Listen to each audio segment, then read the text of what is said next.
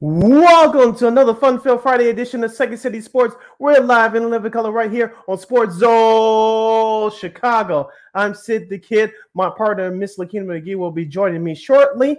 But for the time being, you can follow yours truly on the Twitter and the IG at CK80. Once again, it's CK80. That's S-I-D-K-I-D-80.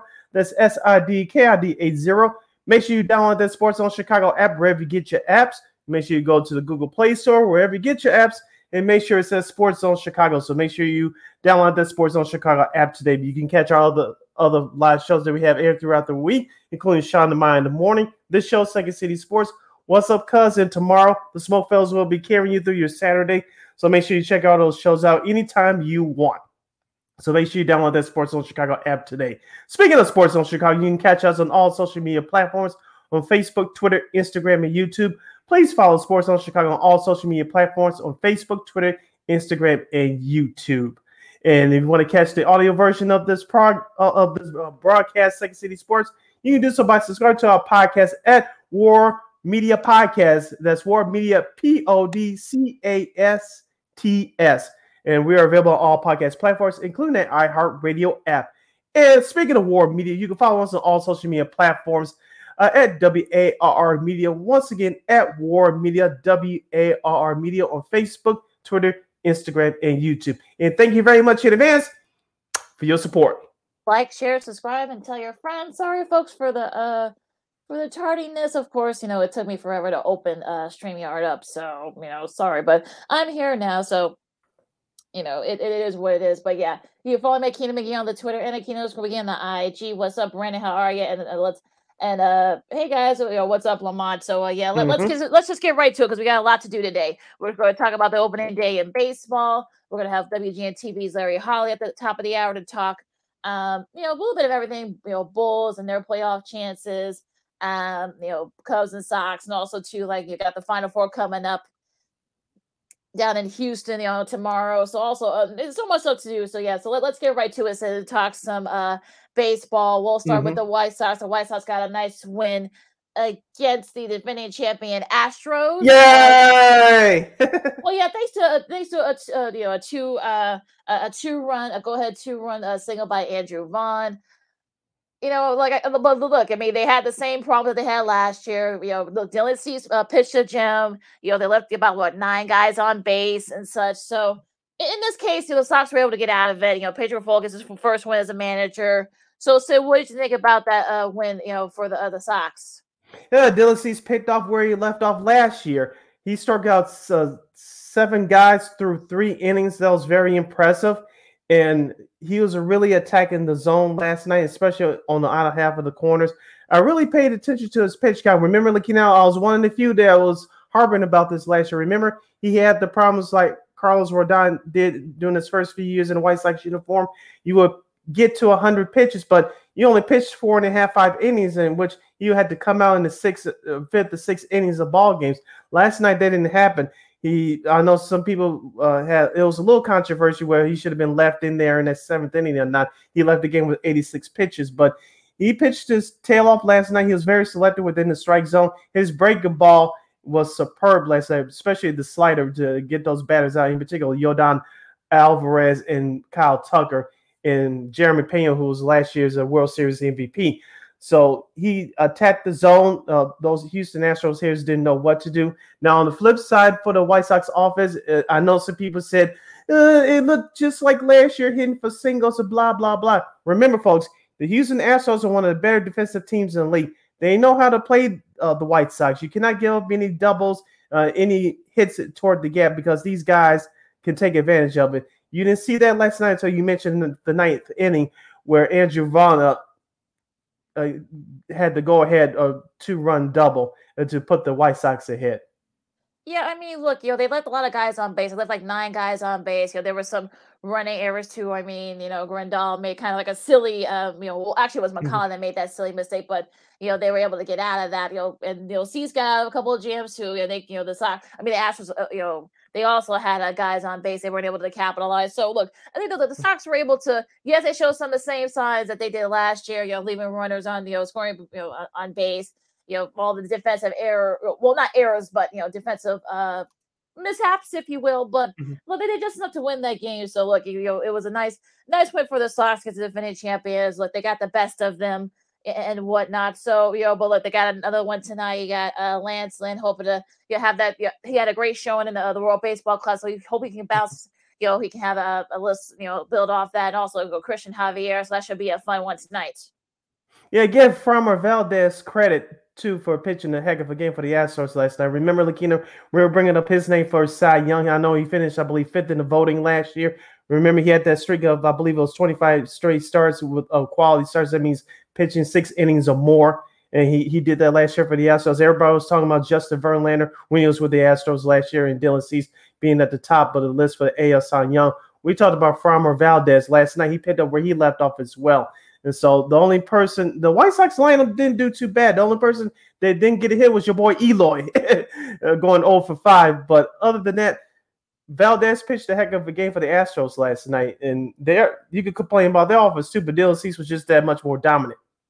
Yeah, we'll see what happens. They can bit off that tonight. Now going to the to the north side, um, you know, Marcus Stroman, you know, of course, you know, had that mm-hmm. was the opening day starter, had a solid showing, six innings, uh, no earned runs, eight strikeouts, mm-hmm. just just three walks as the Cubs shut out the Brewers four to nothing. Dansby Swanson got his first home run as a Cub. Um, so yeah, so it was really the offense, also to the defense too for the for the Cubs. You know, Stroman got into some jams himself, but they were able to get out of that. So yeah, it was a solid showing by the Cubs, and it, it, you know six hits. Um, you know, basically all you can ask for if you're a Cubs fan. Yeah, I watched some of that game yesterday. And Marcus Stroman, well, I'm, I'm, sure we'll get into some of this as the show goes on. But the, the pitch clock rule, uh, Marcus Stroman mm-hmm. almost missed it a couple of times. So one sequence, it was like six seconds left on the clock. I was like, "You're not delivering the ball, man. At least start your motion." But uh, he did, and he got out of it, and uh, and everything was fine with him. But he attacked the zone again yesterday, Lakeena. And we talked about the Brewers last year, just like the White Sox. Uh, they have problems scoring more so the Brewers than the White Sox, but the Brewers don't scare you offensively. And Corbin Burnes, uh, uh we talked about before, McKenna, we, we did our previews with Christine Manica a couple weeks ago. He lost his arbitration cases. Now he's he wants to prove that he's worthy, worthy of a big contract. Yesterday, uh, it didn't happen because, like you mentioned, the Cubs took advantage of his mistakes. But Marcus Stroman pitched a heck of a game yesterday. Hopefully, if you're a Cubs fan, uh, he gets to stay healthy all year, unlike last year. And he really has uh, dominant stuff, and he showed that yesterday. And the Cubs, as we talked about as well, Lakeena, leading up to the season opener yesterday, is going to be a challenge at times, especially with Seiya Suzuki being out to start the year. He'll probably be back by the end of April, early May, hopefully. But it's going to be a challenge for them to score. in the way they have to score, at least right now, you have to take advantage of the other team's mistakes. Yeah, well, and I saw Stroman. I think I forgot. I don't know if that was uh Willie Contreras, uh, you know, Willson's brother, or an, it might have been Yelich, but yeah, that pitch clock, you know, I think that, that almost kind of got got uh, Stroman, but he almost got called mm-hmm. for it twice. So that, that the pitch clock, although the game itself only lasts about a little over two and a half hours, so yeah, you know, two twenty two. Yeah, so you know, just a you know, just a nice little uh, you know, sort of wall there. But you know, but but I think look, if you're, you're the Cubs, I think look, you know, Trey Mancini, who you picked up, got a, had a couple of RBIs. Gomes had an RBI RBI as well. So look, if you're the, the Cubs, I think this is sort of a nice showing. You know, Dansby Swanson, who you know he's making over 100, you know, 20 million. You gotta think that you know that definitely helps uh, them as well. He made a couple of defensive stops too. Yeah, so if you're a Cubs, this is like a really good start. So they don't play again until tomorrow. So, but yeah, I think you know this is sort of like a nice showing for the Cubs. You know, it went perfectly. The game was under two and a half hours. So I think, look, if you're if you're one of those, I think you're you're kind of feeling pretty good right now. If you're a Cubs fan, at least, at least right now. Yes, and also just let's give credit to Cubs bullpen, uh, a Boxberger, Keegan Thompson, and Michael mm-hmm. Fulmer. It looks like he's going to be their main closer for now. Uh, David Ross may still go by a uh, closer by committee in some uh, mm-hmm. situations mm-hmm. in some games, but uh, the Cubs bullpen did the did the job yesterday. And if you're a Cubs fan, you, you, definitely had to be proud of that. I know it's just one game, but you had to be uh, proud of what happened yesterday, uh, trying to close out the Brewers, and that's what they, exactly what they did. Yeah, they'll be they'll be back in action tomorrow as Brandon Woodruff faces Justin Steele. So that should be a fun match up there as the second seed sports on SportZone Chicago. Lakeena McGee, Cindy Brown with you. We're going to be talking uh baseball for a little bit, you know, this segment, and then we'll we'll, we'll switch over to uh the uh you know the NBA. We'll have, of course we have Larry Hawley about one o'clock to talk about basically everything. Also to his uh his marathons, uh his love of beer as we you know we'll talk about here. But uh, what what impressed you uh you know this uh, this past opening day. There were some really great performances last night. Uh, Adam Wainwright, the starting pitcher for the St. Yeah. Louis Cardinals. Uh, I, I, didn't know he could blow. No pun intended. Right. That means singing uh, in the community. But I digress. But I didn't know he had a little pipes in a, a little bit. I'm not saying he's the next Teddy Pendergrass or anything like that, but he could carry a tune a little bit. He did the national anthem yesterday before their season opener against the Blue Jays. I actually had a chance to watch some of that life. I was like, okay, uh, like, he got a little something, something, as the kids would say. But once the game began, the Toronto Blue Jays bats woke up and they beat the Cardinals 10 to 9. Also, too, yesterday, Lakeena, I had to, and I know this game was on nationally on MLB, MLB Network with their crew, but the San Francisco Giants got shut out by the New York Yankees mm-hmm, five to nothing. Aaron Judge, first, I think it was the second pitch uh, in the first inning, home run. So he's, he picked up where he left off last year when he hit 62 home mm-hmm. runs. Yeah, also too, like Gerrit Cole picked up where he left off, two eleven strikeouts, mm-hmm. only two walks, no earned runs. So I think that's a, like a record for an opener with the Yankees, or at least among the top with the mm-hmm. openers. So I think if you're, you're you're feeling pretty good if you're the Yankees, I mean, hoping to kind of you know sort of make you know get that disappointment from last year uh, out of the way. But another team that really that really impressed me uh, was um, I gotta say Texas. I mean, they they held mm-hmm. off uh, the Phillies eleven to seven. Some people would say that maybe Texas could be perhaps maybe one a wild a wild card contender you know, in the AL. I mean, look, they got you know they got you know the, the raw but they, it'll be interesting what what they do with that because you know we'll see they can do the consistency. We know that they got a lot of young players. They got Corey Seager who had uh you know had a couple of hits and um you know, and I think that they got a they got a nice draw. Jonah, Jonah Heim had a, a couple of RBIs for them as well. Mm-hmm. So I'm um, just to see how the Rangers are going to be this year because a lot of people think they could be the breakout team.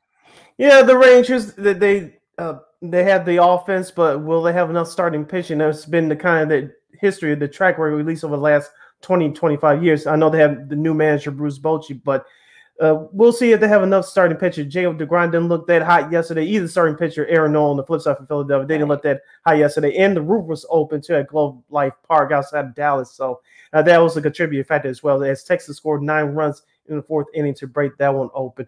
I want to talk about another game real quickly, Ken. I know we run up against it. We have a couple minutes left, but Shohei Ohtani, he kept the Angels mm-hmm. in it mm-hmm. last night, but they lost to Oakland two to one. Yeah, uh, I'm not going to sit here and say the Angels going to turn around. I'm not going to say it's doom or gloom either, but if you're going to give offensively give bad effort like that when Ohtani's on the mound, you're in trouble. If you're yeah, the Angels.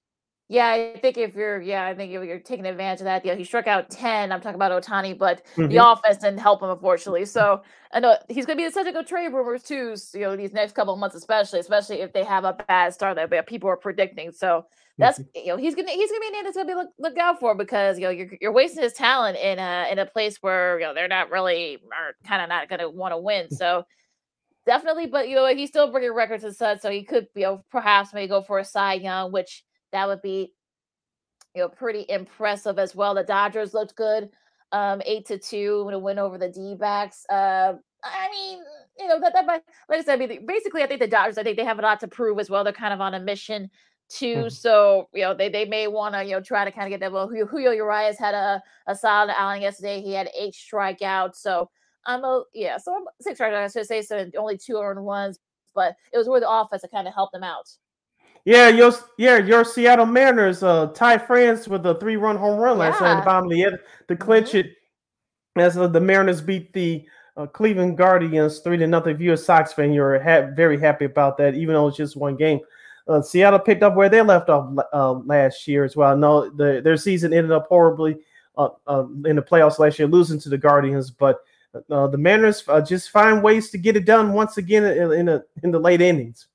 Yeah, you know, the pitch clock definitely helped because I think a couple of times, you know, I think one of the relievers, guard, the guards, relievers, they, they, got calls. That's why they were able to, you know, score that, you know, three, you know, France, they were able to hit that three run home run. So, you know, yeah, I mean, look, I think it was a solid opening day. Like I say, Adam Wainwright singing. I didn't have that in my bingo card. So, you know, that was, but, but even yeah. with the pitch clock, even with the pitch clock too, I mean, I know we got, we got to take a break, but you know, it was 10 to 9. You know, the Blue Jays beat the Cardinals, but it didn't feel like a long game. I think the game itself only lasted about like two hours and like 40 some minutes.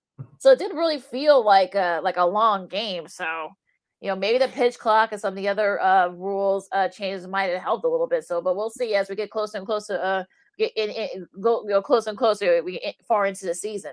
Yeah. I got a question for our listeners and viewers and for you, Lakeena, regarding the um the the time the pitch clock and the timing of these games before we move on to the NBA.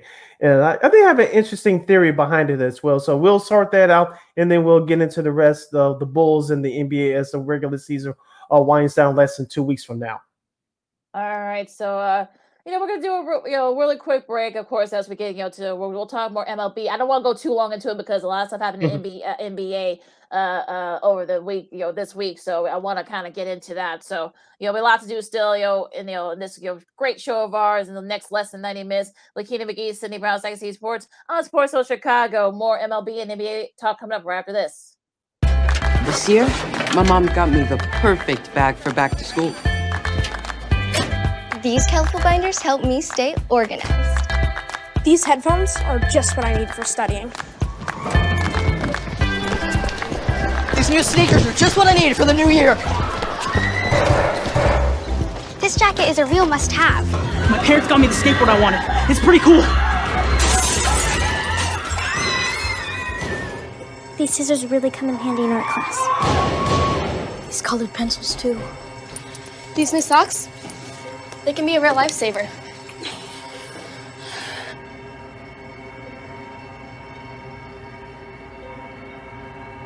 And I finally got my own phone to stay in touch with my mom.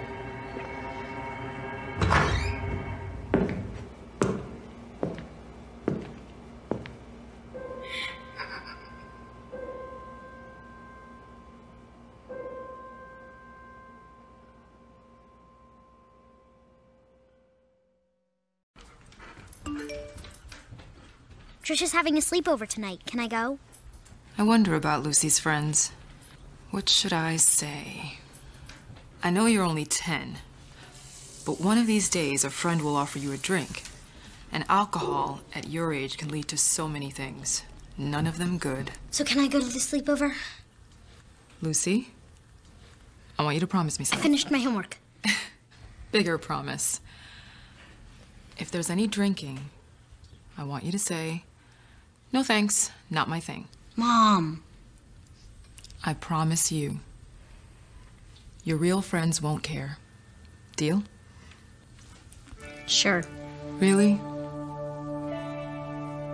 I promise, Mom. They really do hear you. Did you pack your toothbrush? For tips on how to start the talk, visit underagedrinking.samhsa.gov, a public service message from the Substance Abuse and Mental Health Services Administration.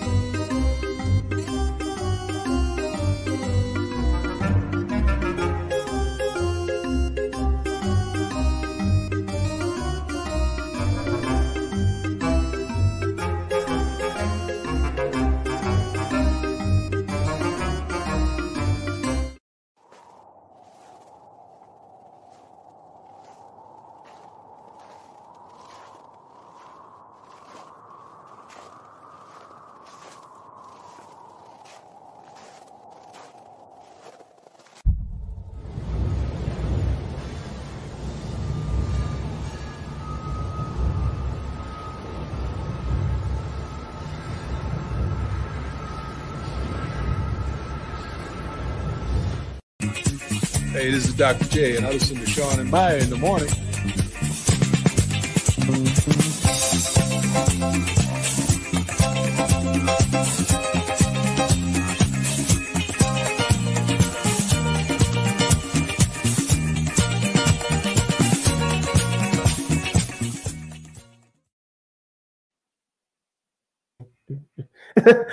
Welcome back to Second City Sports on the Fun Friday, Friday Fun Edition, right here in real live and living color on Sports Zone Chicago. I'm Sid. That's Lakeena. You can follow yours truly on the Twitter and the IG at SidKid80.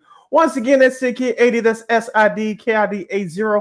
S I D K I D 80. You can find McKenna McGee on the Twitter, and McKenna's going to be on the IG. We have less than 90 minutes left of this program. We call a Sports Talk Radio Show extravaganza. You have any questions or comments for us? You can always hit us up in the comment section at Sports Zone Chicago's Facebook page or at Sports Zone Chicago on YouTube.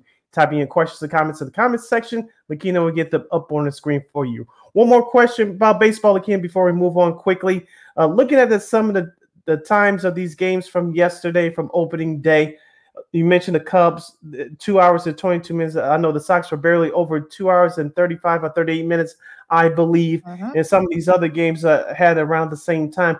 I was thinking about this yesterday. You know, with the MLB up Fox schedule, they start tomorrow. Of course, you got Yankees, Giants at three o'clock, Philadelphia and, and Texas for everybody else in the country. That's tomorrow on Fox. But you know, some of those bigger matchups on ESPN and Fox coming up later in the season, especially with Yankees, Red Sox do you really want those games to end in two and a half hours? I know we want to see things quick to get, eliminate some of the dead time, but some of those games, uh, barely two hours and 20 minutes, 25 minutes. I think some of these networks may start complaining because they have at least three hours that they bought and paid for uh, to fill. Do you really want your marquee matchups to end in two and a half hours? I, I think by the end of the year, you're going to see the average between 240, 245, maybe even 250. But if you're watching Yankees and Red Sox and the game starts at 6:15 and the game doesn't go off till 8:30, do you really, if you're the networks, you really want those games to end that quickly?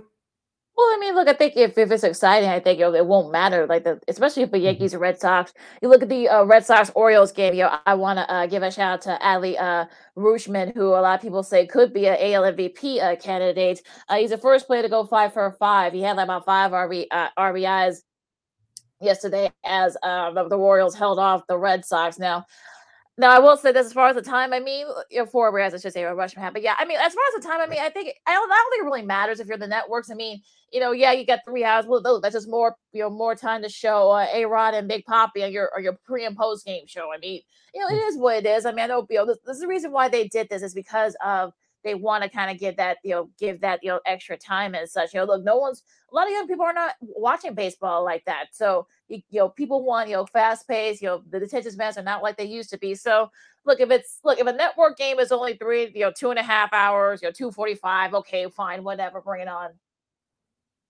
but if it's 222 225 i think those networks going to have a problem but like but like you say, like, we still filling filling out this process. Uh, this is going to be an adjustment for fans to uh, attending these games, and of course, your show is going to start doing it coming up very soon.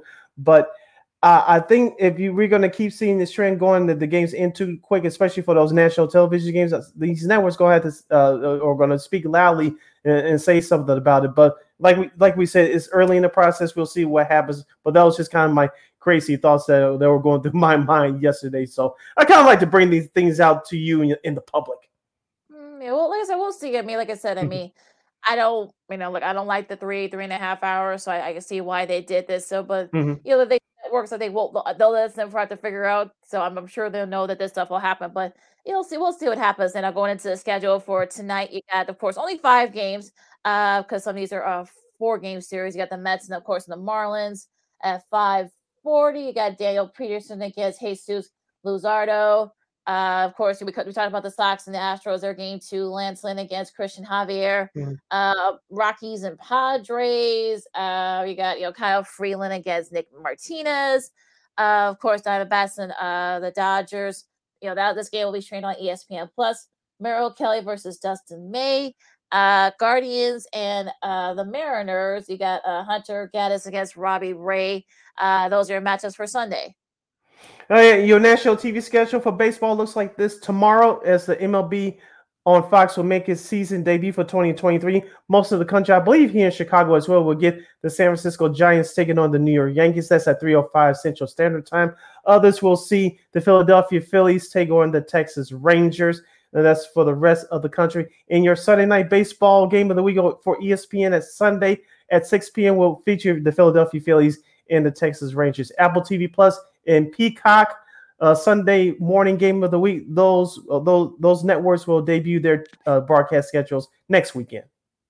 I also saw ESPN Plus, of course, the Giants, uh, the Royal match, the Giants Yankees series will be on ESPN Plus at twelve thirty five, mm-hmm. and those are your some of your schedule for uh for MLB to start off this weekend. As you listen to Second City Sports on SportZone Chicago, Lakeena McGee, Sydney Brown with you. We're going to start go over towards the hardwood. Now we're going to talk some NBA. Uh, the Bulls go over against both LA teams. On Wednesday, we we we said this would happen. Uh, LeBron and uh, AD and the rest of the Lakers got their revenge against the Bulls. Um, and also to Austin Reeves. I guess I guess the old saying is turnabout is fair play because uh, he did the whole little, like, oh you're too small to uh, Pat Bev. So I'm sure Pat Bev had to have known that that was coming. But you know, it, it, it, it was fine. I mean, the, the, Bulls, you know, try to keep it close. You know, the Bull. Uh, I mean, the Lakers came out, you know, went out to an early lead. Bulls mm-hmm. tried, you know, came back, kept it close, but it was some big shots by uh, various guys like Reaves, like LeBron. Uh, that of course the Lakers hold off the Bulls, and on Monday, unfortunately, back in LA, uh, it was uh, Nicholas Batum that uh, single-handedly helped uh, the Clippers beat the Bulls. So, uh, Sid, what do you think about the Bulls this week?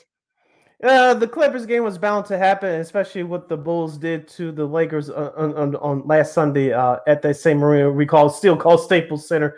But the, the Bulls defensively against the Clippers, they didn't have you mentioned Nicholas Batum went off hitting seven three points. Kawhi Leonard did his thing. So uh, the Bulls were uh, were tired, and so they were looking forward to coming home. So they their minds were somewhere else on Monday. Now Wednesday, uh, I think it's the first time in a couple years that Anthony Davis has played uh, in the United Center in the Lakers mm-hmm. uniform. Uh, mm-hmm. You know, just like LeBron always wants to put on a show, the house um, that MJ built. Anthony yeah. Davis likes to come home and put on a performance as well. He did that with 38 points. LeBron James looked good in extended minutes. He had 25 and 31 minutes of action. You mentioned Austin Reaves uh, trolling, but he had a nice game as well, chipping in mm-hmm. with 19. Uh, Nikolai Vucevic is starting to come into his own too. I know he's looking for a contract this summer. He led the team with 29. DeMar DeRozan had 22. Zach LaVine struggled. He only had 16 points, even though he was 8 for 14 shooting from the floor. Uh, I still believe that the, the Bulls will barely make it into the play-in as the 10th seed. They'll probably end up facing Brooklyn or Atlanta. They could beat one of those. I think they, they could beat both those teams if they're motivated. But the Pat Beverley, uh, Patrick Beverley effect is still real, and Coby White is proving to be more of more of a commodity coming off the bench. Yeah, and I think you know that's sort of like that's kind of like his thing. You know, Coby White at the look. We'll see if he gets traded over the off season. That's going to be like the thing. But if you're the Bulls, you want to see more of that production from him. So you know whether or not he does get traded, I think that's a you know well that, that's for Ken Eversley to figure out. But you know, mm-hmm. not not the best showing for the Bulls this week, you know, but like you said, I think they retired from the Clippers game. They were still on a high from being the Lakers, despite you know all this other transpired.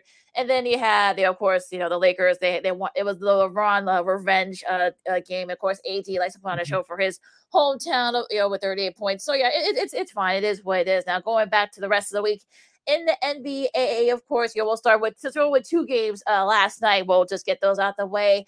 Uh, the Pelicans got a nice win against the uh, the Nuggets, 107 uh, 88.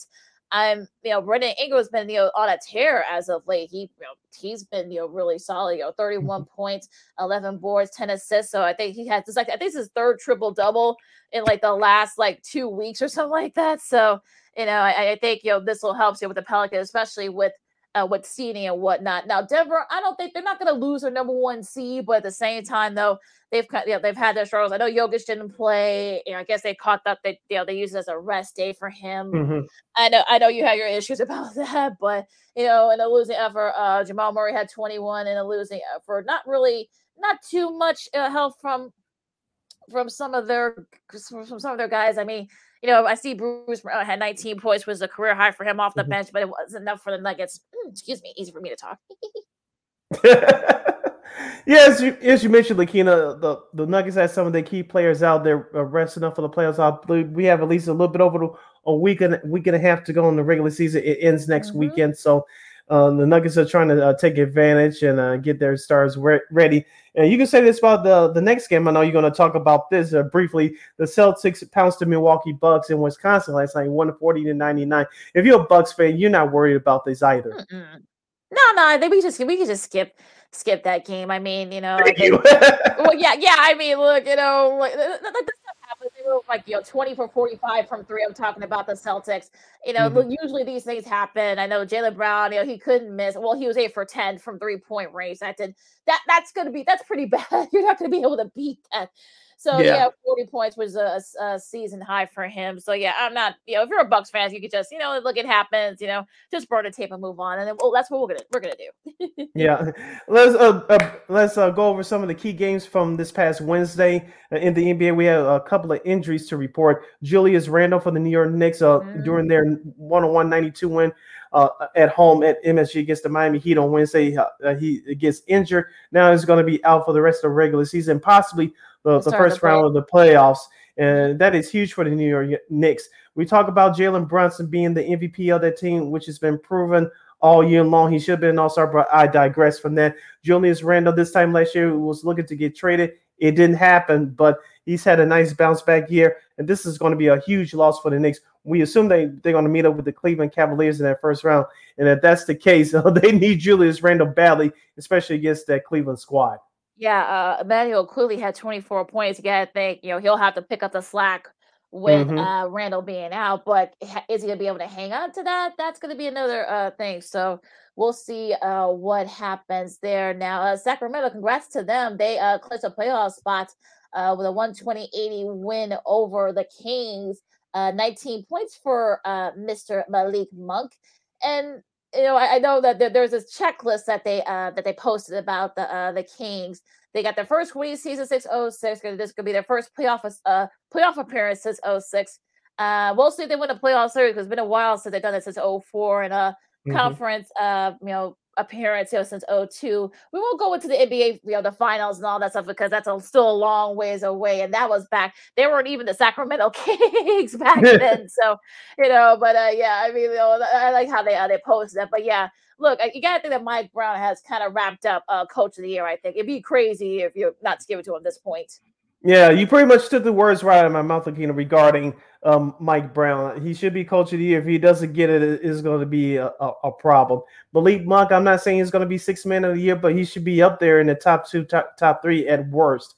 I wanted to ask you uh, real quick about the Sacramento Kings before we move on. Without Googling, can you name some of the players that were, that were on their last playoff team in 2006? was mike bibby on that team Yes, he was. Um, and I'm not on Google, by the, by the way. So, uh was Vlade Divac on there no, he just retired. He just okay. He, I think he, yeah, he retired like, like a year before. Uh, was Mhm. Steve Seba wasn't on there, was he? No, he was not. He was on Philadelphia.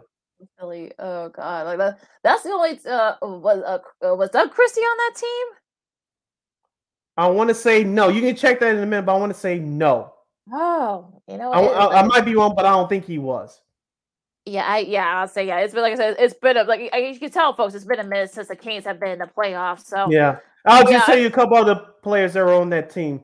Patience Stojakovic, he was coming Oh, to yeah, the end of his yeah. career before he won his, uh, his ring Ah. with Dallas a few years later. that makes sense. Remember. Kevin Martin, number 23? Kevin, oh yeah, Kevin Martin, yeah, too. Well, interesting you bring up Peja. Uh, his son is act was on the McDonald's on the is on the McDonald's. Yes, yeah, so I saw that. I'm like, we, He's- we're he's getting going- old, Lakeena. yeah, and he's going to yeah, he's going to Stanford. Yeah, so uh, Yeah. Congrats so- to him. Oh yeah, he's super smart. I know, I know. I think it's his mom. I think uh, Peja's wife. I think is, like, has her. MBA. So yeah, that's not. Well, yeah, and that's not. of course you saw Bronny James, uh, uh, DJ Wagner. Of course, you guys remember his uh, his dad Dajuan, and for even Mhm. old, folks even older, of course, you know his grandfather. Well, he calls him Pop Pop. Uh, Milt uh, won national championship in '86 with the Louisville. So yeah, yeah, Yes. it makes you feel like it makes you feel old. Uh, game. You know, we may we may talk about that a little bit later on, but yeah, Yeah, and one more key and one more key player from that 06 Sacramento Kings team that lost to the Spurs in that first round that year. Yep. Ron Artest now Metta World Peace. Oh, you know, he's doing work for the Lakers on TV now. Yeah, no, he's actually pretty good on, on there too. So yeah, so yeah, yes. it, it's been like I said, it's been a while, but uh, yeah. So we'll we'll see what the Sac- what the Kings can do in the playoffs and such. But um, you know, I want to talk about a couple others as we move along here, Mhm. as you know, from the Wednesday matchups. Uh, Russell Westbrook had 36 points as the Kings. Uh, uh, if you took the over in the Kings Grizzlies game, you had a nice uh Wednesday night. Uh, 141, 132. Here we go with the, these uh base scores. Uh, Westbrook had 36 points and 10 assists. He's the first player to have uh this you know this type of at least 30 points and 10 assists in a game and with, with five different franchises. Of course, the Thunder, the Rockets, Mhm. the Wizards, the Lakers, and now with the Clippers. So uh yeah, nice milestone for him. And uh the uh the, the 76ers uh beat the Mavs I'm sorry to worry about the Mavericks. I think your prediction is correct, Lakeena. I know Kyrie said something crazy after the game. Mm. Uh, they were in it, but they just couldn't pull through. Uh, I think they're going to make the play-in term, but but I don't know if they're going to get out of the play-in term to qualify for the uh, uh, Well, wait, oh, number wait, seven, number. AC. Well, yeah, yeah, they're kind of in and out of the playing tournament right now as of as we're recording this. So let me let me look at the standings real quick. But yeah, as of right now, they're a game. Uh, they're a game behind the Thunder for the. We'll get to the Thunder in a second because they had a Mhm. couple of big milestones there. But yeah, they're a game out of the playing tournament as we're recording this. So yeah, has it? Yeah. Uh, well, mm, yeah. Uh, mm, well, yeah. We'll, we'll Yeah, I think Mark. Cuban will be pulling his hair out and then some if they don't make it at the end of the season. Yeah, my goodness. Uh the Suns uh beat the uh the T Wolves 107 100 and uh again another high scoring game here. Uh Jrue Holiday. Jrue Holiday had 51 points. That's a that's a career high for him as the the Bucks beat uh the Pacers again. If you took the over, you had a nice little showing there. Uh they're the, uh, the they're the first team to have uh, a 50 point score and a 35 point triple double. Of course, you know, Giannis had a triple double that game as well. So you know that was a so yeah that was a very interesting uh showing uh there as well interesting game there but yeah it, it's it's yeah you know uh, Giannis had uh 30 uh 38 uh 17 boards and 12 assists so they're the first team NBA team to have a 50 point score and a, a different player have a triple double 30 plus triple double so a nice uh, Yeah. history maker for them We talk about one team that has uh, problems winning on the road, but they do not have a problem winning at home. That's the Golden State Warriors. Uh, on this past Tuesday, they they come from 20 points down. Steph Curry scored 39 points as the Warriors defeated the Pelicans 120 to 109 at the Chase Center. It looks like the Warriors are starting to get into form, Lakeena. We know that they're going to start the playoffs uh, on the road. They won't have the home court Mhm. advantage like they did in years past. And so it's going to be tough for the Warriors, but they uh, Steph Curry's going to have to stay healthy. Draymond Green's going to have to find motivation for somewhere, somewhere, and Klay Thompson is just going to have to say hot shooting. Yeah, uh, they now have uh, more than 250 uh, three pointers this same season each. You know, I'm talking about uh, Steph and Klay.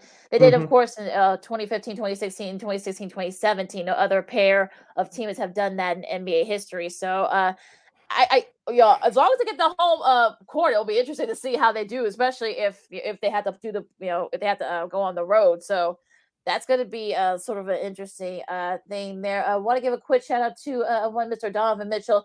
Even though uh, the, the Cavs lost to the uh, the Hawks 121-18, he is the fastest player, you know, among the fastest player to get to, to get to 10,000 points. So, you know, I think that was a, you know, he's the fourth fastest player, active player to reach 10,000 points. Trailing only LeBron James, uh, Embiid, uh, KD. It is, it is actually a uh, Mitchell's 410th game, so it's the fourth uh, fastest someone has gotten to 10,000 points. So it was a losing effort, but still a great uh, milestone nonetheless. Yeah, Donovan Mitchell's proven his worth that as he was traded to Cleveland Cavaliers over the summer, and that's one of the main reasons why they're in the playoffs. Of course, uh, we reported to you guys on our last show on Monday that Joel Embiid was supposed to play against the Denver Nuggets uh, on, on Monday. It didn't happen, but uh, the Philadelphia 76ers still gave a valiant effort, but it came up five points short as the Denver Nuggets uh, defeated Philadelphia last Monday. 116 111. Jokic had uh, for 25 points for Denver. Tyrese Maxey led Philadelphia with 29. Yeah, I know it was on some people wonder uh, did uh, Embiid punt, you know, if this was supposed to be an arrest day. You know, people felt that Mhm. you know this is a chance to prove to the uh, to the folks that you know he was you know worthy of uh, the MVP and not Jokic. You know, this he missed his shot, but like like I said, we'll see what happens the rest. of the We still got about like a little over a week left, so we'll see you know how this goes. But uh, yeah, nice win by by Denver. Uh, regardless, Phoenix uh, beat uh, Utah 117 103. Look, Phoenix, Phoenix had, a, had a nice week. Uh, you know, of course, you know, like you said, they beat the Jazz and like they, you know, they beat the, uh, the T Wolves and uh, KD's first uh, first game back. He only had 19 points. You know, you can tell he was a little bit rusty. I mean, he hasn't played over a month. I think people need to kind of, you know, give him a little slack for that. I'm sure he'll get better as the season. You know, per- as they as he gets more and more games, you know, 16 points. It's not, not look, it's not to sneeze at. You know, when he first came back Mhm. and you know not playing. So you know, I, I think look, I think he'll get better. Even better, I think the Suns won. They've got like I said, they've gone two and zero this week, so they're starting to kind of figure things out a little bit. I'm talking about the Suns. Yeah, Kevin Durant can fit on just about any team. He's a pure scorer, one of the best uh, pure scorers uh, in the game today and one of the best in his generation. He can come in, can help out any team. He doesn't need much to uh, help your team win. Like you said, McKinney, he's been back for uh, was his first game back the other night. It, it, shouldn't have to take him that long to get into basketball shape as we prime get ready for prime time uh, playoff games. And so I, I like you said, as long as he doesn't get hurt again, he should be okay. And, and like I said, for people say, "Oh, it's 16 points," you got to ease yourself back into it. It's not a video game. You can restart and cheat codes and all that foolishness. So you know, this is real life. So uh, I, I wouldn't be too worried if you're a Suns fan. As long as KD is healthy, uh, come a couple weeks from now when the playoffs start, you should be fine.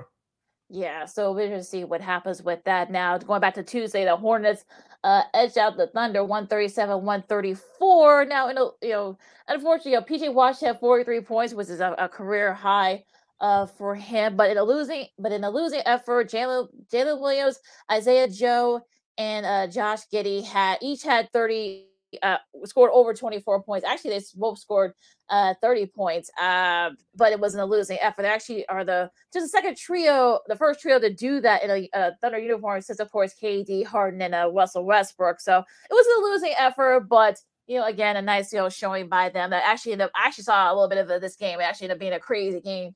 Uh, but yeah, I mean, mm-hmm. if you took the over, that's you know, you, you had a pretty nice uh, Tuesday, but uh, you know, yeah, it's I mean, as we're getting closer and closer to the end of the season, you know, we're, people, you know, these these teams are jockeying for position and such. So to me, it's really going to depend on how these teams you know, react and such. So yeah, as we get to some of these games coming up, but yeah, I'm interested to see how these uh, these teams play, especially the ones that are kind of right there that play for that play-in tournament. Yeah, you mentioned Oklahoma City uh, experience of the two extremes It's been like that for them all season. You know, they've been playing uh, uh, above people's expectations. They get a nice win the next night on Wednesday against Detroit 107 to 106. Mm-hmm. And hopefully for these guys heading to next year, hopefully you get your original draft pick, Chet Holmgren, back from a torn mm-hmm. ACL. These guys are learning how to win and how to play in crucial situations, and they'll better help serve them forward for next season. Yeah, so we'll just see what happens with that now as we uh, go into this weekend's games. We got a long list of games, you know, coming up for you uh, tonight. So, well, you know, so you know, bear with us. Uh, the course we talked about the Bulls and the Hornets at six o'clock. You know, and also to get OKC. That's on NBC Sports Chicago Plus. Well, yeah, well, yeah, because of course, yeah, they got the they got the White Sox game at the same mm-hmm. time. Uh, OKC in Indiana, that's also at six o'clock. Uh, Toronto and Philadelphia. I'm sure a lot of Bulls are going to be cheering for Toronto. I mean, for Philly in that matchup. They're still mm-hmm. you know jockeying for that uh, that those top two seeds. Um, Orlando and the Wizards at six. You got Utah starting their uh their East Coast trip against Boston at 6:30. Atlanta and Brooklyn. This is definitely a lot of playoff implications here. And of course, Knicks, of course, about Julius Randle. Um, you know, base Cleveland. It's also at 6:30. Now finishing up tonight's schedule Friday, we have Detroit at Houston at seven o'clock. The Clippers at Memphis at seven o'clock. The Lakers at the Minnesota Timberwolves at seven o'clock. That's your NBA TV uh, Friday night doubleheader. That's the first game.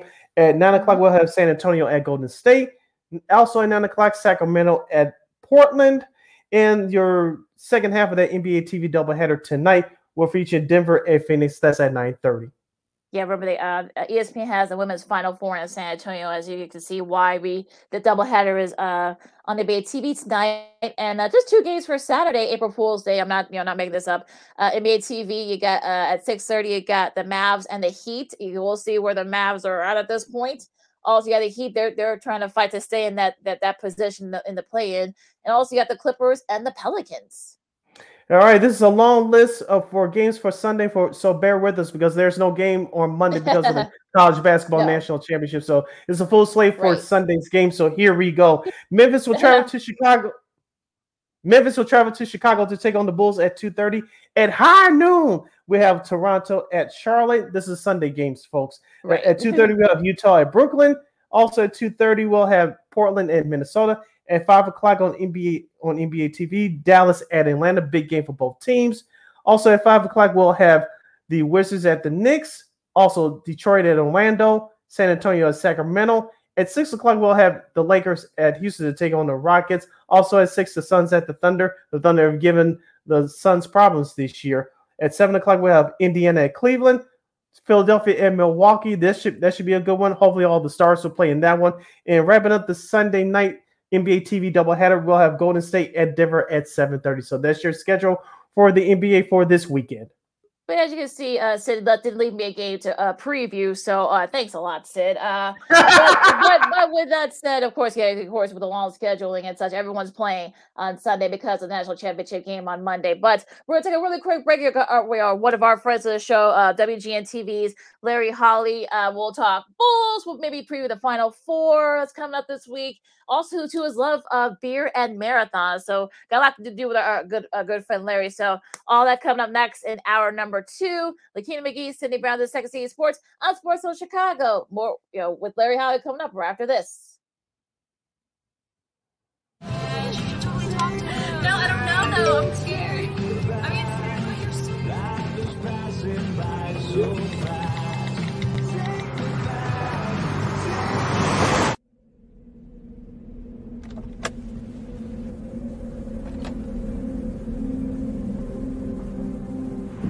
Know that you're in my lane? No, not at all. Are you not paying attention? Are you texting? I was just checking in with my mom. I was telling her that I thought we'd be home by six. It's okay. There's enough time. Just pay attention. I'm not even halfway through my text. There's no way. I'm not even going to look up. My babies are in the car. You have to pay attention. It's just supposed to be a quick text. I'm so sorry.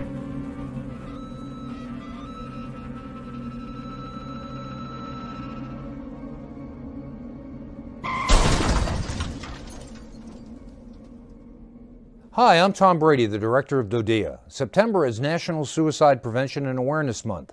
The simple act of reaching out and caring for those in our communities is something we all can do. Just being there for someone you care about can be a tremendous first step in getting them access to confidential resources and support that they need. It only takes one person and one small act and one minute to make a difference. Let's make a difference.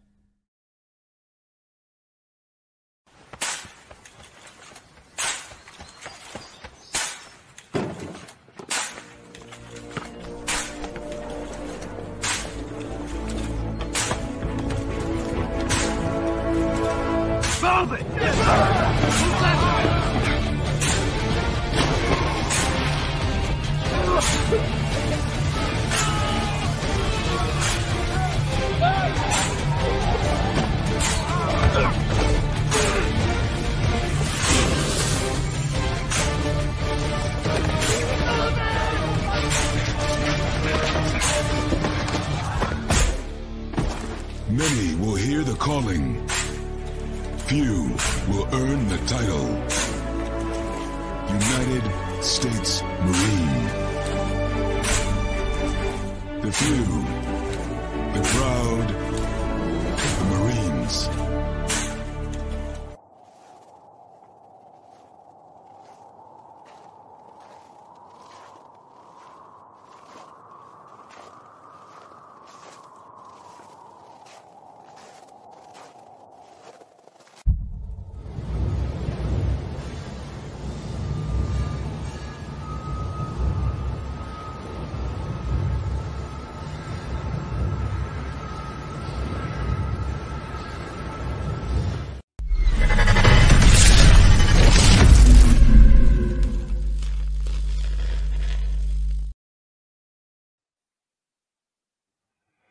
Welcome back to hour number two of Second City Sports on this fun Friday, Friday Fun Edition. We're live in 11 color right here on SportZone Chicago. I'm Sid. That's Akina. You can follow yours surely on the Twitter and the IG at CK80. Once again, that's CK80. That's SIDKID80. SIDKID80. You can follow me at Keenan McGee on the Twitter and at Keenan's going on the IG. We have less than 55 minutes left of this extravaganza we call a sports talk radio show. If you want to hit us up in the comment section, you can do so by going to SportZone Chicago's Facebook page or at SportZone Chicago on YouTube. Type in your questions or comments in the comments section. Lakeena will get them up on the screen for you. Lakeena, let's bring on a friend of the show to kick off hour number two of this fabulous program. He's a sports producer at WGN TV Sports in Chicago. He also has a program that you can watch on WGNTV.com called WGN News Now uh, bringing up sports vignettes and feature stories uh, throughout the world of sports in Chicago and abroad. And you can follow him on Twitter at Hawley Sports. Once again, that's H A W L E Y Sports on Twitter. He's our good friend, Mr. Larry Hawley. Larry, how are you doing today? Yay. I'm wonderful. How are you guys doing today? Oh, good. Yeah, we're, we we're do happy to just have you back. No, glad to Yeah. be back. It's been a little bit, so I'm happy to be here. No. I know it's been a while, so uh, Sid, I know he wants to talk about his White Sox first. So Sid, uh, defer Yeah. to you for the first question. Yeah, I'm doing. I'm doing uh, even better after watching Dylan Cease last night, dominating those Houston, as our guy Sean Sierra calls them, the Houston trash throws. But uh, Dylan Cease was dominating last night with ten strikeouts. Of course, everybody on the, on the White Sox got a hit except for Eloy Jimenez uh, last night. I'm not going to sit here and say that the White Sox is going to go 162 and all. That's not going to happen. But Mhm. uh, looking at the White Sox performance from last night, they actually um, one of the few times they actually beat the Houston Astros outside the 2021 playoff series. Uh, they really looked good last night. I don't know what your predictions were uh, for the White Sox this season, but last night, uh, if you're a Sox fan, uh, last night's performance really uh, gives you confidence for the rest of the year. Well, it certainly does. I think what's awesome is that Cease just came right back and was just as good as he's ever been against a really great lineup uh, that Houston has. So I think that that's that's one thing that's encouraging. I was great to see Andrew Vaughn have that moment. Uh, they had a lot of chances to drive in runs and weren't really able to do it. Uh, it was kind of like your traditional opening day. I, I thought, but I thought really, I think the thing that stood out was just having Cease perform that well and having a real impact hit from one of your younger players who you showed a lot of faith in uh, by letting Jose Abreu go, so you could play at first base. So, and oddly enough, you know, Jose was right there. So I think that that really for me is a cease. And then again, Vaughn, you know, you let a guy who I think easily is the best player in the last decade for the White Sox walk to let Andrew take that position. So those are all good things. It's a nice moment for them. You beat the reigning world champions. You do so on ESPN. Uh, you have a dynamic moment to do it. You have a historic performance by your pitcher. And Pedro Grifol is the first manager to win his first game in 25 years. Nice positive vibes going through there. And you, you saw some stuff you like, you don't like. It's it's game one. It's one of those things. It's just really nice to win it. So if you're a White Sox fan, it's been a, a weird year. It's a nice moment for them to have. Well, same thing with the Cubs too, right? I mean, the Cubs had a sort of like a kind of surprised a lot of people last year. You know, did better than a lot of people thought. They too won their opener against the Brewers yesterday. Marcus Stroman pushed the gym. Dansby uh, Dansby Swanson got his first home run as a Cub. Trey Mancini had a, a RBI too. What do you think is are the Cubs' chances? Can they perhaps maybe make a shot at one of those wild card spots in the National League? Well, you can. I mean, as long as they get around 84 wins, you always have a shot for it. Uh, uh, I, I have them. My projected range, I think last year was 72 to 77, and they ended up at 75. I kind of moved that range up maybe to like 77, 82 this year. Some might consider that to be maybe perhaps a little bit too optimistic, but I think that that's about where they land. I think that they improved a, a decent amount. You you have you especially you know the addition of Dansby. Uh, Cody Bellinger is really interesting. You know, if he's able to return to form, he, he'll be a good outfielder. But if he could return to form in the at the plate, you know, that's a former MVP right there. You could get kind of a steal there. Now that if they do want to keep him, they'd have to obviously pay him. Yeah, there's some other ones. I think they're going to be a good defensive team, and, and that's not anything new. I think they'll rely on some good pitching, which I think that they improved on. But there's some holes there too. They got to find a closer first, and you you really really don't have one at the moment. Uh, you figure out kind of how the bullpen works. But if you want to talk about defense, they've got it. I think that they improved this year. Uh, really interesting to see what becomes of Ian Happ because he's in a contract year now. And if the Cubs are competitive, they're not going to trade him most likely unless they get an inspired deal of some sort. So I think they can. I think that they've improved enough to put them in that position. Uh, you know, the NL Central is it a dominant division? Not really. So I think anything is possible, eh, but it's a little bit of wait and see because it's not like they added tons and tons where you think, oh, they're going to do this, where the core's been together two, three years. So there's a little bit of mysteries to what they do. But could they make a run for the playoffs? Absolutely. I think if they play competitive baseball in September, that is baseball that means something, that means something for the playoffs. I, I think that's definitely a step forward because remember, they still are trying to build a brand new core. I want to ask, even though it was just one day yesterday, Larry, uh, with opening day, um, most of the games averaged around two and a half, two hours and 40 minutes yesterday. Of course, one uh, because of the new rule changes with the bigger bases and the in the pitch clock. I was watching both uh, the the national broadcast of the Sox last night. You mentioned it was on ESPN. I was watching Marquee uh, as well with the Cubs, uh, and some of these broadcasts are trying to put the pitch clock where you could barely see it. But uh, I Mhm. wanted to ask you about the broadcast of some of these games yesterday with the pitch clock being placed on a score bug and overall uh, with the, these shorter games. Uh, how do you like some of these rule changes? Do you think it'll be a, a non-factor as the season goes along? I'm not sure how it's going to go. Well, certainly the games were quicker, and I think that's what they've wanted. They've wanted that for a really long time. It's why they've established things for years.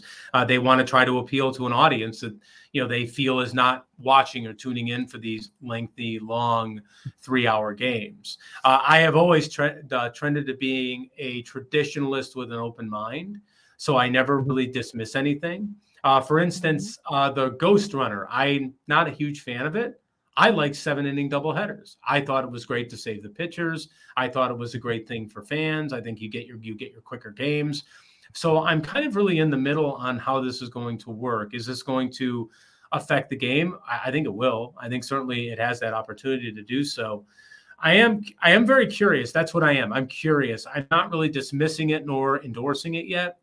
I'm not sure how it's going to be. I thought the broadcast handled it fine. I think they're going to find new ways to see how it presents to the people, but I don't know how it's going to do. I, I Marcus had the first uh, violation, which I saw. It was very very Yeah. interesting. But, but about the only thing he had, he you know, speaking of that, I kind of neglected to say that for the opening day. He had a really nice start, and I think you know he had. Uh, if you really want to talk about a way in which the Cubs could leap, um, you know, if he can get you know kind of back to the form he had. Uh, it wasn't bad last year by any means. He was dealing with injuries, and you're kind of adjusting to a new club. But he had some great form at the end of the last decade. So if he returns to that, that could be another thing. But again, you know, veteran guy makes that mistake. That's going to happen. When are you going to get a batter who isn't ready and it's a strike three call to end the game? It happened in spring training. You know, maybe opinions will change. I'm kind of in the middle on it right now. I'm, I'm more or less being curious. Um, I think that's the Ted Lasso line. I haven't watched it, but I've heard about it. I think you stay curious. That's kind of where I, you know, to be fair with you, that's kind of where I am with it right now. I'm not really ready to dismiss it nor like go all out and say it's endorsing it. If through one day you've seen it makes the game shorter, which is what they wanted. Yeah, even the, like the 10-9 games, we saw a couple of those. They didn't feel like very Mhm. long. So we'll see what happens there. Now I want to switch gears and talk some Bulls for a second. They're they're right there on the edge of the play-in. Looks like they are going to get into the play-in mm-hmm. tournament. You know, about a week and a half left. Do you think they can pull off any upsets? And you know, can they really do anything and make noise in the playoffs? I mean, you can. It's such a short sample size. You, you can do it. I, could they make it and get in as an as an eighth seed, or you know, at least right now, kind of looking like they're going to probably end up maybe around that nine or that ten. I mean, they're they're kind of shuffling around there. You know, they would have a shot for the seven, obviously. Sure, they could get in. I, I you have one game, you have one thing, one two games. You certainly can do that. I will they do anything in the playoffs? I, I, it's hard to think that they they would. I mean, there've been some good things. I, Pat Beverley's added a little bit. I think a little bit of a spark to them. I think Coby White playing well has been actually something that's uh, I think is really encouraging because people, you know, fans have been waiting for that for a while. But there's you know, you look at the benefit of it. I, think if they make the playoffs, it gives Karnisovas a couple more games to see what this core is all about because they're going to have to do something right because you're probably not going to have Lonzo for most of next year. And I'm not sure if the core works if you don't have Lonzo there. I don't think they've been quite the same since Lonzo has not been in the lineup. So it's I, think they, they they'll make the play in. I, I think bar, barring a really significant collapse. Will they do anything there? Sure, they could. Will they do anything in the playoffs? I, I never rule anybody out because weird things happen. You have got like DeRozan, you've got like a Veen, things can happen. It, it would be hard to imagine the Bulls doing more than taking a game or two if they made the traditional playoffs. But that's kind of where I view it. I think the biggest benefit is Arturas Karnisovas getting a chance to see how the team does against elite talent, using that more in his evaluation for changes that are going to have to be made to this team. We're talking Chicago sports and more with our good friend Larry Hawley, sports producer at WGN TV, WGN TV in Chicago, right here on Second City Sports on SportZone Chicago. Sid Lakin here with you, real live in living color. Sticking with the Bulls, Larry. Uh, despite uh, what this team has gone through this year, and no matter how this season ends, playoffs or not, what do you think of the Bulls' plans for the summer? Of course, Nikolai Vucevic is a free agent. DeMar DeRozan is a free agent next year, but technically he's he can still be traded. You mentioned Coby White; his name was in trade talks last year, but of course uh, he didn't get traded. So, well, if you had a crystal ball in front of you right now, what, what do you think that AK and Marc Eversley will do over the summer? There's part of me that thinks maybe there's a big move. Uh, maybe there's a significant trade, uh, and maybe they don't sign Vucevic. I, I think a, a, lot of things are open. You know, you heard some rumors about LaVine, you know, around the deadline when it came to the mm-hmm. Knicks. You know, could they explore that if they don't feel like LaVine's the guy moving forward? Perhaps I, I could see a shakeup because I don't know necessarily. I don't know necessarily if this core is it. I think they might have to either move one of the bigger guys um, whether they're going to have to, you know, maybe rethink how they do it. You know, do they keep the big three and then look for another point guard? Do they make a major deal with one of those guys? You know, obviously not with Vooch unless they sign and trade him. Mm-hmm. That there's a lot here. I don't really know. It's very, very interesting to see what they're going to do. I don't necessarily know if anyone's untouchable, and I don't think that was even the case at any point. I anticipate some sort of major move. I, I can't imagine uh, Karnisovas for the way he talks so much about wanting to compete now, not being willing to go through a rebuild, that he not try to do something that's going to help the Bulls take a step and a leap in competitiveness. I, I think there's a major move coming. I could be wrong, but for a guy, I, I'm, I'm basing this off of the fact that I don't know if this core right now is assembled is going to do much better than what you have last year, which was a sixth seed. I I don't know. Could they? Sure, things happen. But I'm really curious to see if a major move is it made either for them to either A, move into the draft or B, try to assemble a new group of veterans and make it work again. Because I'm not certain that this core, which had a very promising start, can do it if you don't have Lonzo Ball there. And I don't know when you're going to have Lonzo Ball. A very sad situation for a very mm-hmm. talented basketball player who is looking now, you know, at being out of the lineup at least two years. If I think the optimistic projections have him somewhere around middle of next season after this knee surgery. That's three knee surgeries, you know, in the course of what'll be about 14 or 15 months. It's hard for me to think that they won't make a major move. Again, based on the fact that AK and Eversley have talked so much about competing now. We're going to bring the mm-hmm. Bulls brand back now. We're going to bring the competitive back now. I think a major move could be coming. Mm, well, let, us lighten the move here and talk some beers. Hilarious. hey. Yeah, yeah. Hey, at least they got money to spend. At least oh, they, yeah, they exactly, have money to right? spend and they're spending it. Yeah, Tim, you know, yeah, save it for Justin Fields in a couple years. Just saying. yeah, yeah, about, yeah, that's probably what. What do you think about the, What do you think about all the moves so far? What do you think they're going to do in the draft? Well, I think the one thing that Poles is proving, um, well, there's two things Poles is proving. Number one, the moves certainly shore up Justin Fields as the number one quarterback and their faith in him. If there was a doubt after they got the first pick, that's been settled. Justin's the guy moving forward. I think that that's a really strong thing uh, that they need to do. I think that that's very important, and I think that that's very big. Um, the next thing that I think is really important for me is where Poles is building this team and where he started. Where did he start in the draft last year, and where did he start in free agency this year? He started with defense. He hmm. started with defense. So I think it's really interesting for him uh, that they are really looking at defense as being a big part of building this team. Does that have a lot to do with Eberflus? Absolutely. But I think that that's really important um, for me as far as why I think he may be looking to build the team is establish his quarterback and make sure he knows he's there while also building a defense. Again, you sign Edmunds and Edwards. That's your first two signings, and they're fairly significant.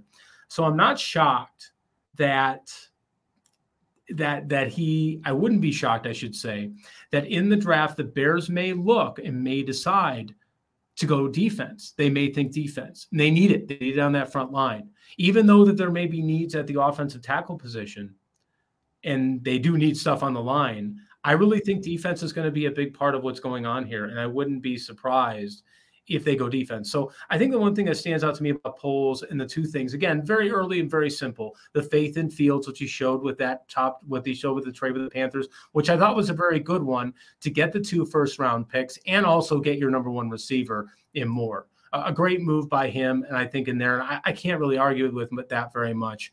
So I really think that if you're looking at it now, at least from my perspective, I think it shows in many ways that, that Poles is really thinking about the defense, establishing that defense that really struggled last year, making that a priority, and that the Bears build there while they slowly kind of build on offense and do that. So I wouldn't be shocked if a defender's picked at nine, even with the need for an offensive tackle, which is probably where they should go.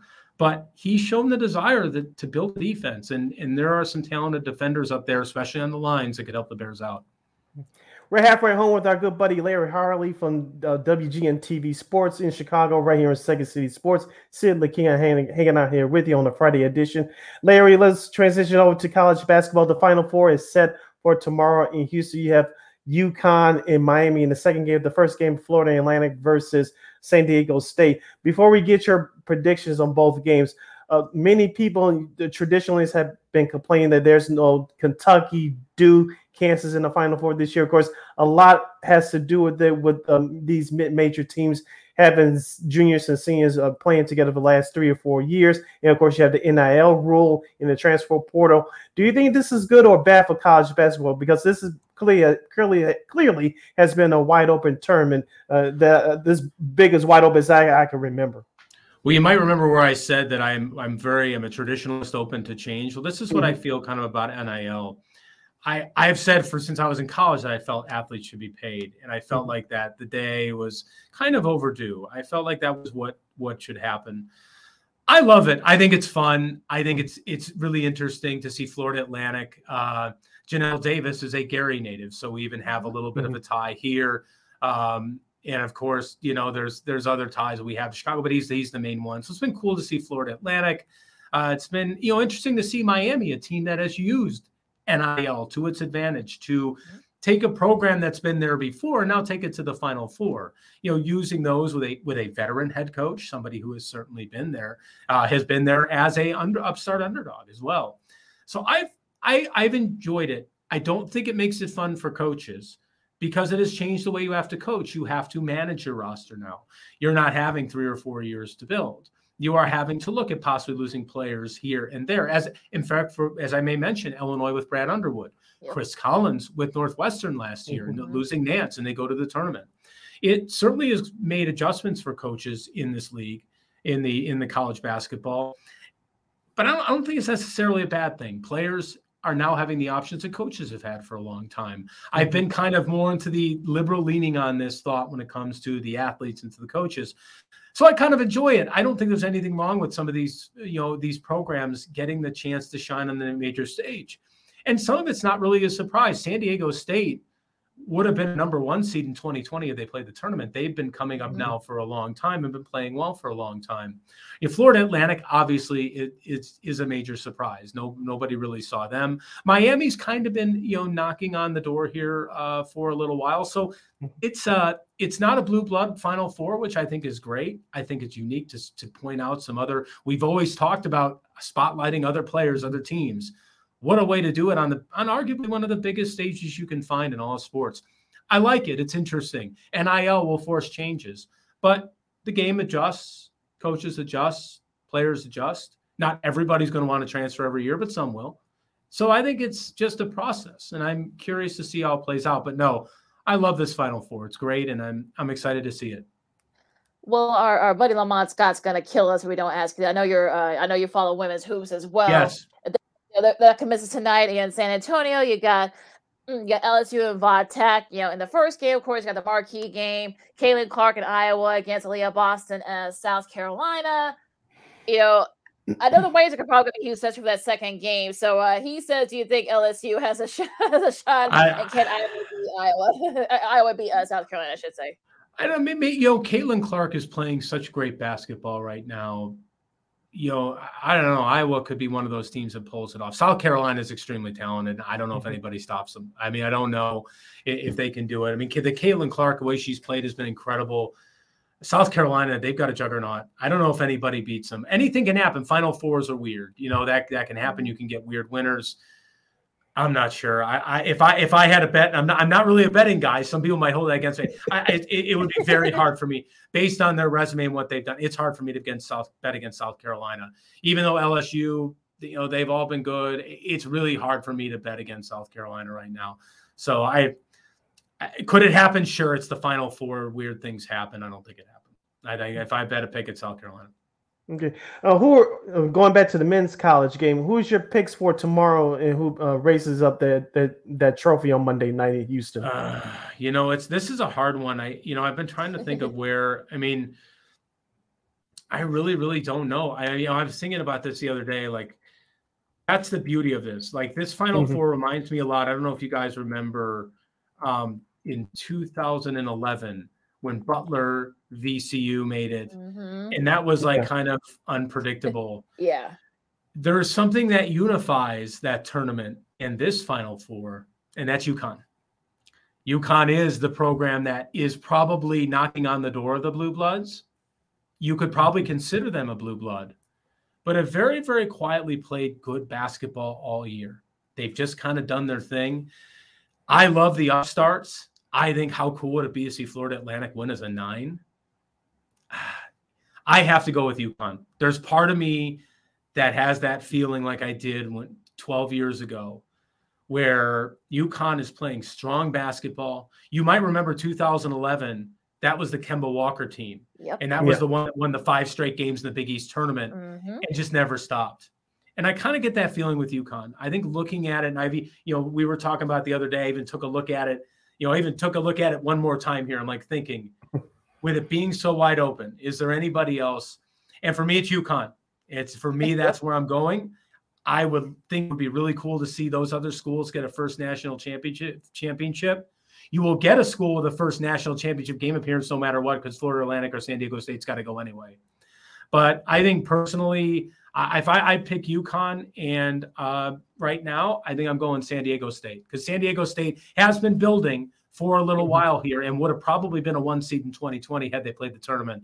I think that's where I'm going, and I think UConn wins that. I think Hurley has done a great job there, but I get that feeling. I, I've talked about being a traditionalist. I get a huge 2011 vibe from this tournament, and that's where in my mind I think this is going. So I pick UConn, and I, but a wonderful Final Four. I really enjoy it. I think it's gonna be a lot of fun, and you get all new fan bases and you get all new teams. I thought it was wonderful when Loyola made it back. Although Loyola, I think one great thing about Loyola is it brought back their wonderful past that they had back in the 1960s.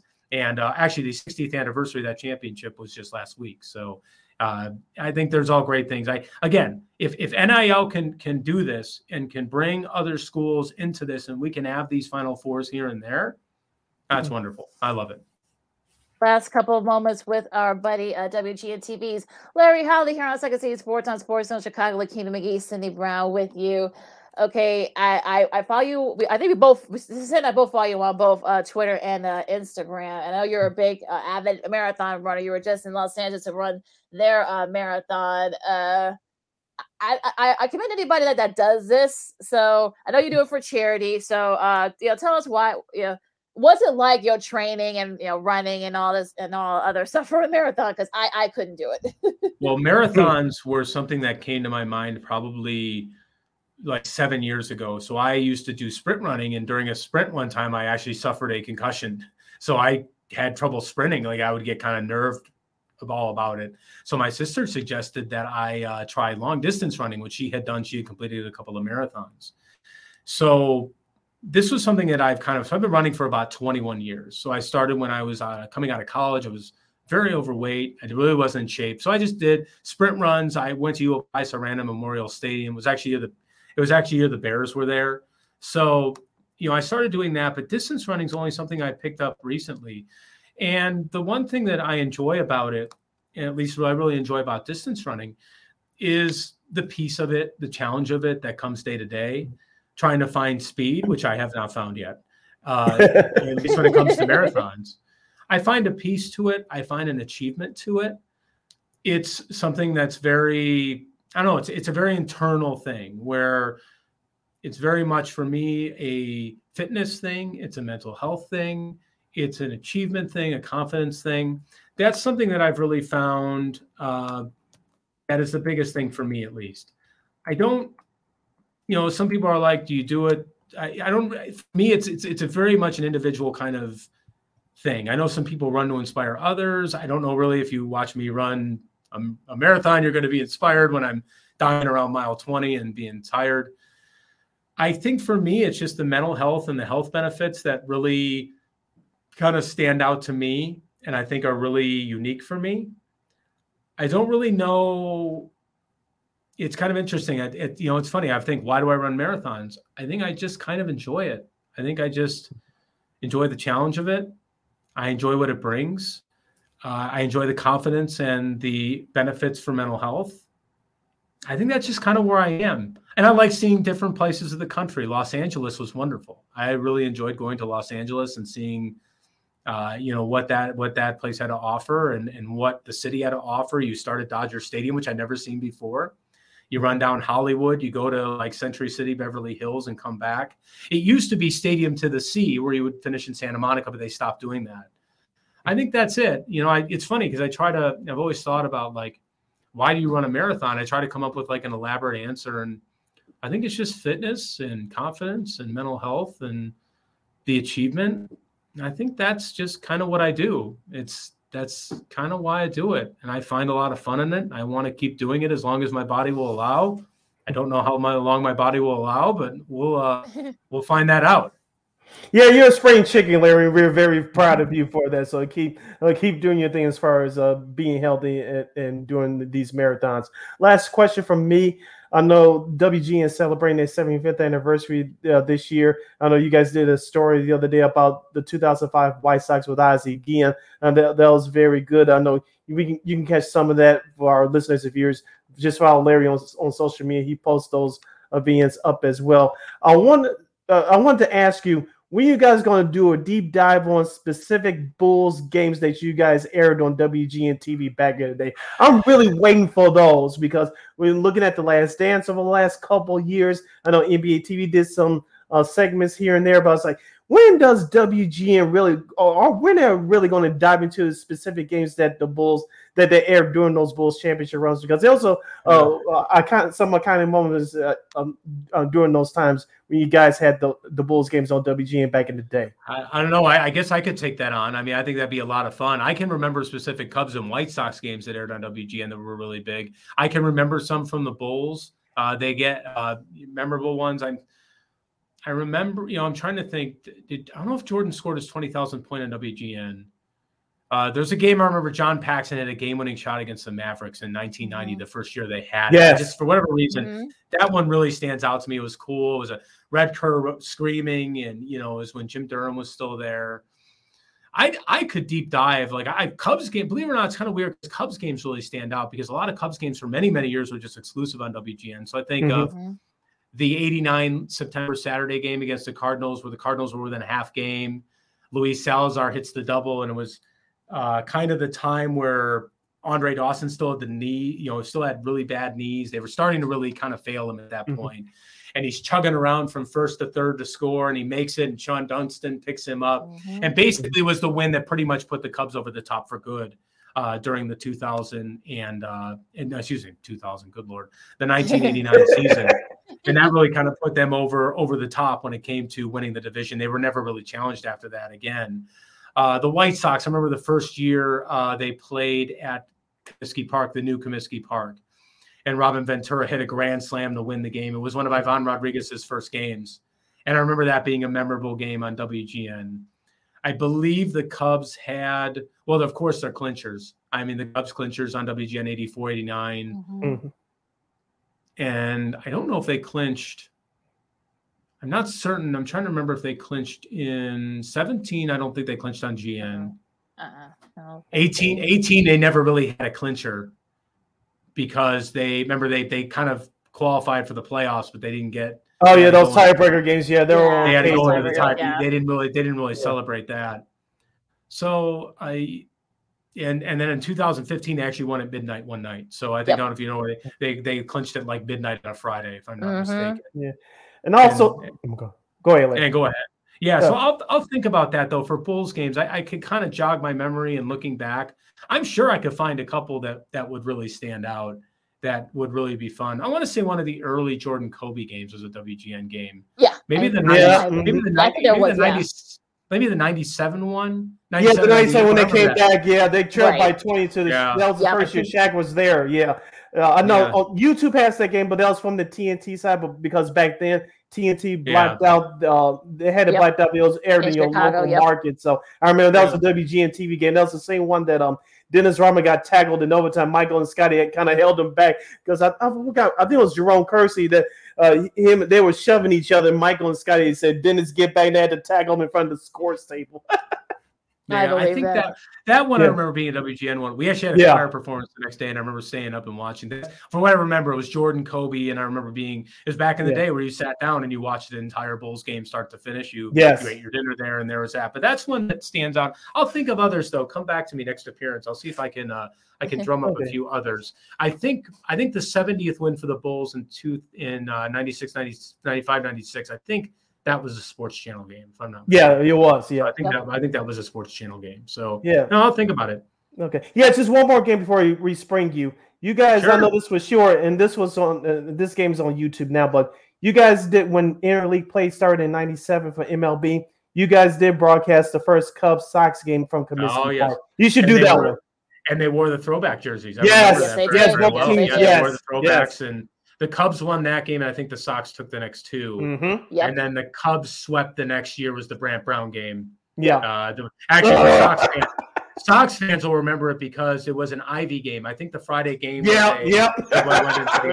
Ivy. Yep, it was right So, Ivy. Yes. Yeah, and then and then the White Sox, the kids could play in '99, swept the next year. So that's what Yep. I Yeah. remember. It was kind of those weird back when they were just playing once a year. So all, Yep. all Yeah. fun stuff. Fun stuff. Yeah, last question for me. I know you do the the Valkyrie uh brewery on your on your uh Yeah. social media. I don't know if you're guys still doing it on, on Twitter with all the weird stuff that's going on there. Yes. But what you know, what's been your favorite beer since you last? I know you you you you you've uh you've you know chocolate beers and pumpkin Yeah. beers and such. You know, for different breweries all over. I'm glad that you did you know one for a a, a minority owned uh, brewery. I Mhm. commend you for that. Thank you for that. Yeah. So, uh, what's been your favorite beers and you know stouts and such? You know, for people who know that you know that's kind of another great thing that you do. So, uh, tell us like your your favorite like stouts since the last time you've been on with us. So I had one from what was it was it Riverlands that I had. Uh, there was an Irish stout that was really really good. I really enjoyed. I'm actually going to go back here and see some of the beers that I had because I sometimes forget. Um, so I did one. You mentioned uh, Lakeena the Stroll. Yeah. So I did the version from Moores, and that was outstanding. In fact, it probably Mm. was my favorite um, of the entire uh, series uh, that I that I did. I've tried all of them. So I bought that beer. So that was a uh, beer that was done with the black-owned breweries in Chicago. Uh, Jay, the Black Beer Baron, Jay Westbrook, uh, had a big part to doing that. So Funky Town, Moores, uh, Haymarket did one. I'm for oh 18th Street. Uh, 18th Street did that as well. Uh, let me see. I'm just going to roll down. If you don't mind me being uh, patient here, I had Krampus Cookies, which is from Old Irving, which is a favorite brewery that I have. Um, that's on the north side. That was outstanding. So that was one of my favorite ones uh, that I was able to have. Uh, had Begyle's uh, barrel age that they did with a uh, bottles and cans, which is a local shop up here. I'm trying to go back a little bit to the holidays as well. There was another one.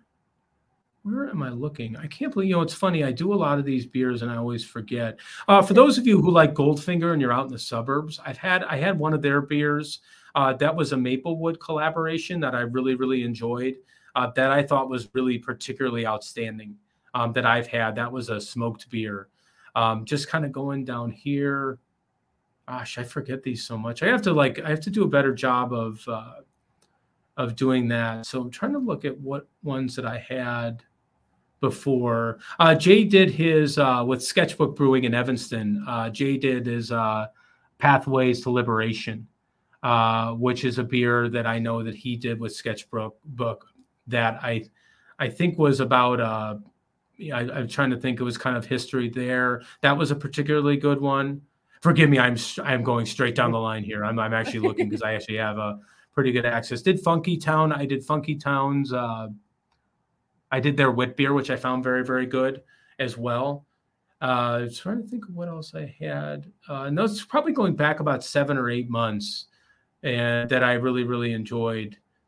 But those are the best ones that I've had, at least in the, in the recent memory. Uh, for those of you who really really like hazies or really like super beers, I actually had a quintuple hopped beer from Microphone out in Elk Grove uh, that was particularly outstanding. So I really really enjoyed that. But I'm trying to think of other beers that I've had, you know, because I do tend to try a, a number of them. Um, but I really enjoyed them. Uh, as I mentioned before, Jay's uh, Harold's 83 Honey Ale is probably still one of my favorite. Uh, one of the one of these days, I have to just sit down and do a Hall American team and actually do my top five beers Um, sorry, Lakeena, that took me No, no, way too okay. long to think. That took me way too long to think about and remember. Well, no, no. You know what? Look, you just get yourself an idea. You do your top five or top ten beers do that my you've top done so far.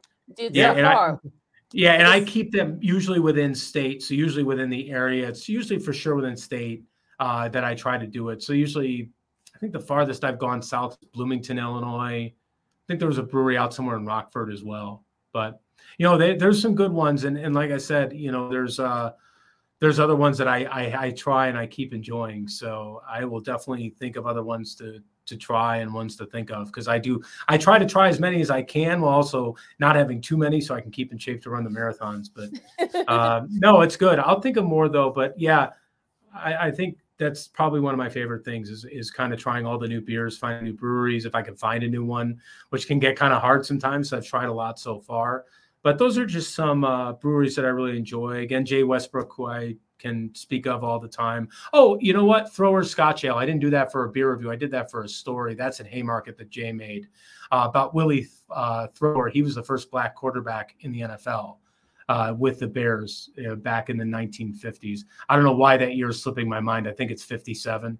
I have no idea why that year is slipping my mind, but uh, that was an outstanding. See, that's my range though. That's a Scotch ale. That's a uh, brown red ale.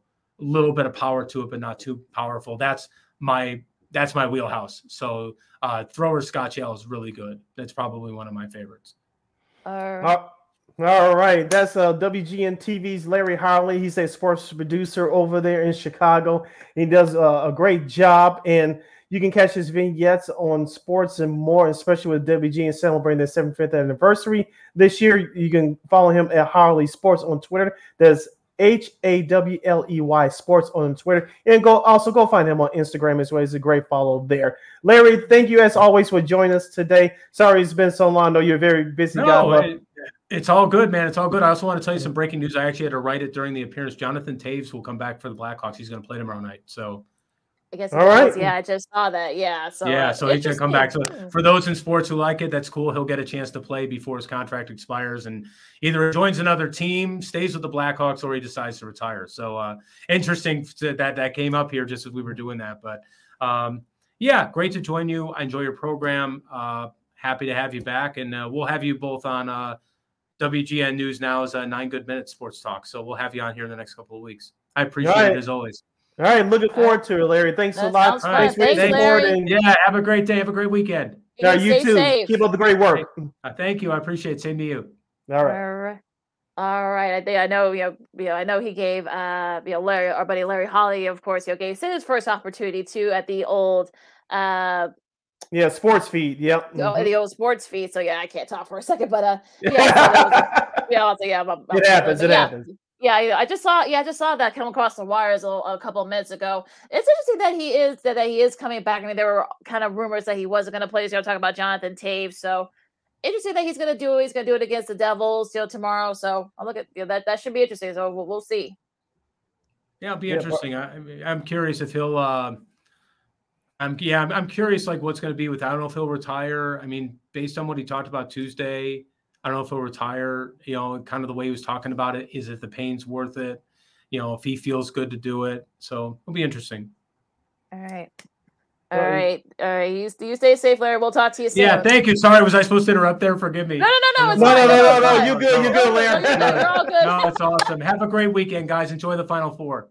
All right, you too, thank you. as well. Now, uh, okay, so let's talk a little bit about the Final Four for a second here. These last few minutes, actually, Second City Sports on Sports, so Chicago, Lakeena McGee, Sydney Brown, uh, with you. Now, let's start with this first game. Uh, you know, in Houston, you got, of course, San Diego State and Florida Atlantic. Of course, we talked about Johnell Davis. Uh, from uh, Florida Atlantic Conference Player of the Year from Conference USA. Then you got San Diego State, who's been around. You got Darrion Trammell, you know, among others. So, what do you think is going to be the key to this game, Sid?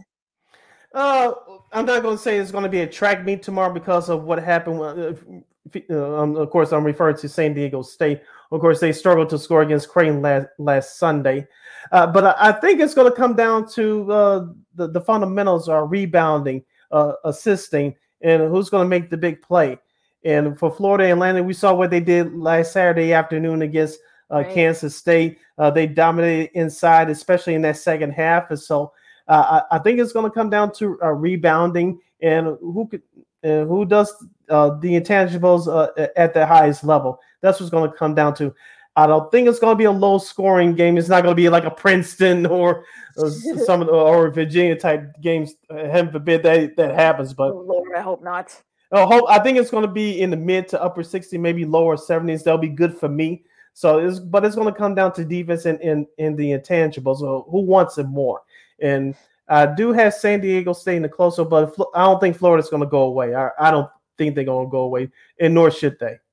Yeah, I think uh yeah, Vladislav Goldin, who we've talked about in the last couple of games, he's got he kind of like the guy on the inside. So it'll be interesting mm-hmm. to see if um if uh, Nathan Mensah, who's also 6'10, yeah, I think those two are going to have a nice little matchup there as well. And mm-hmm. plus, remember, San Diego State's a veteran squad. They got a lot of seniors on that team. Yes. You know, Mensah's one. Of course, talk about uh, Darrion Trammell, who's a fifth year guy. Uh, Michael, uh, Matt, Matt, rather, I should say, you know, a lot of people, you know, he's also could be a factor here as well. He's one of their leading scorers talking about for San Diego State. So it's gonna be interesting to see, you know, which sort of like the veterans, you know, of course, you know, like Larry said to me a couple years ago, they they could have easily been the number one seed had they played the tournament. Of course, it wasn't for you know the COVID COVID year. Mm-hmm. So uh I'm going to see. You know, this could be their time to shine. So I'm thinking I'm thinking San Diego State in this one. I'm going with San Diego State too, but like I said, Florida, uh, Atlantic, they're not going to go away quietly. Uh, they're going to use their inside game like they did last week to clinch the Final Four against Kansas State. But uh, I'm with you. I have San Diego State, San Diego State in this one. I wouldn't be surprised between a five and seven point range. Yeah, right. I think that's about right. Yeah, it sounds about right for this time, especially for San Diego State, because you know that's been you know, their average. Now, speaking of averages, your UConn has had a totally opposite effect. You know, they've been averaging. I think the average is like like twenty points or lower, twenty one points, well, you know, throughout the tournament. Uh, you know, Jordan Hawkins, who I just saw on the crossfires, he's a little bit under the weather. He doesn't have COVID, but he is a little bit under the weather, so that could be something to look out for. Uh, we talked about uh, him. We talked about uh, um, um, excuse me, Sanago, uh, uh, Adama Sanogo uh, who's mm-hmm. their big guy up front, shoot from the inside and the outside. Now, of course, Miami they don't have slouches. You know, they got Isaiah Wong, who's um, you know, who's you know, I think what conference, who's AC player of the year, I think he was all ACC at the very least. Uh, Norchad Omier, who you know could be you know, that that force in the inside as well for the rebounding. So this could be a track me. I don't think it's gonna be a blowout like you know. I don't think you guys gonna blow out Miami like they've done with other teams, but I think Miami could definitely hang with UConn. Now you of go a good 10 or 12 deep. So I'm sure Danny Hurley's going to be playing around with different uh, uh, combinations. But, you know, we know about Miami's defense. So this could be one of those days where who can control the pace. Yeah, I'm glad you brought up that great point, Lakeena, uh, because you mentioned UConn's head coach. They can go 10, 12 deep. And I think how, how does the Hurricanes handle that? Because uh, some guys, they don't play during the season or they haven't played during certain games. Those certain guys are better matchups for certain teams and certain styles. So I think that's going to be key. Well, both these teams average in the high 70s, but I think it's going to come down to three point shooting.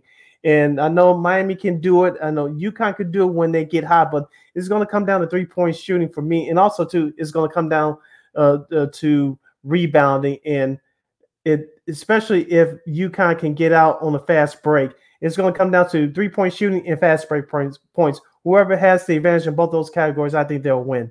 I think second chance points also going to be a factor too, because we know both these teams you know can do well with the rebounding. So it's going to be mm-hmm. interesting to see, especially with Omier and a uh, uh, Sanogo, who's going to have like that edge there. So it's going to be interesting to see what happens. And now going back to the Florida Atlantic game, I know uh, uh, I got a uh, Brody Lamont. Uh, he said he's picking Florida Atlantic. Well, remember, remember uh, Lamont, fatigue might be a factor too. This is going to be their 39th game of the season. I'm talking about Florida Atlantic. So you got to think mm-hmm. fatigue mm-hmm. might be an issue too. So you know, for everyone else, it's going to be the, what their 35th or 36th game, which is not that mm-hmm. much. So that's that could be a factor here. So that that's something to look out for as well. But look, I think look if you're CBS, you you you it is what it is. You try to try to sell it. You try to come here and like people say, well, we'll talk a little about the women's tournament in a second, but. I know people are already, you know, some people are saying, well, you know, the women's tournament will get more than the men's tournament. You know, no one's going to care. Yes, you will. You, you'll watch. I don't want same people say, "Well, I'm tired of all the blue bloods." Now they're bitching about now, other than UConn, you know, you got other you know, other three upstarts. People are you know already complaining. Well, no one's gonna care. Stop, okay? You know, make up your minds, mm. folks. But you know, carry on, Sid. yeah, Look, well, like I said, we'll get to tonight's matchup with the women's final in just a second. But as I told you off the air, I believe last weekend, uh, I think it was on Monday. I'm really looking forward to that uh, UConn Miami con- uh, contest, especially now. Before I wasn't looking forward to, I was looking forward to that first game, um, Florida Atlantic versus San Diego State. But I'm really looking forward to that second game with UConn in in, in the University of Miami. Who's I think whoever's going to score uh, score 80 points first is going to win.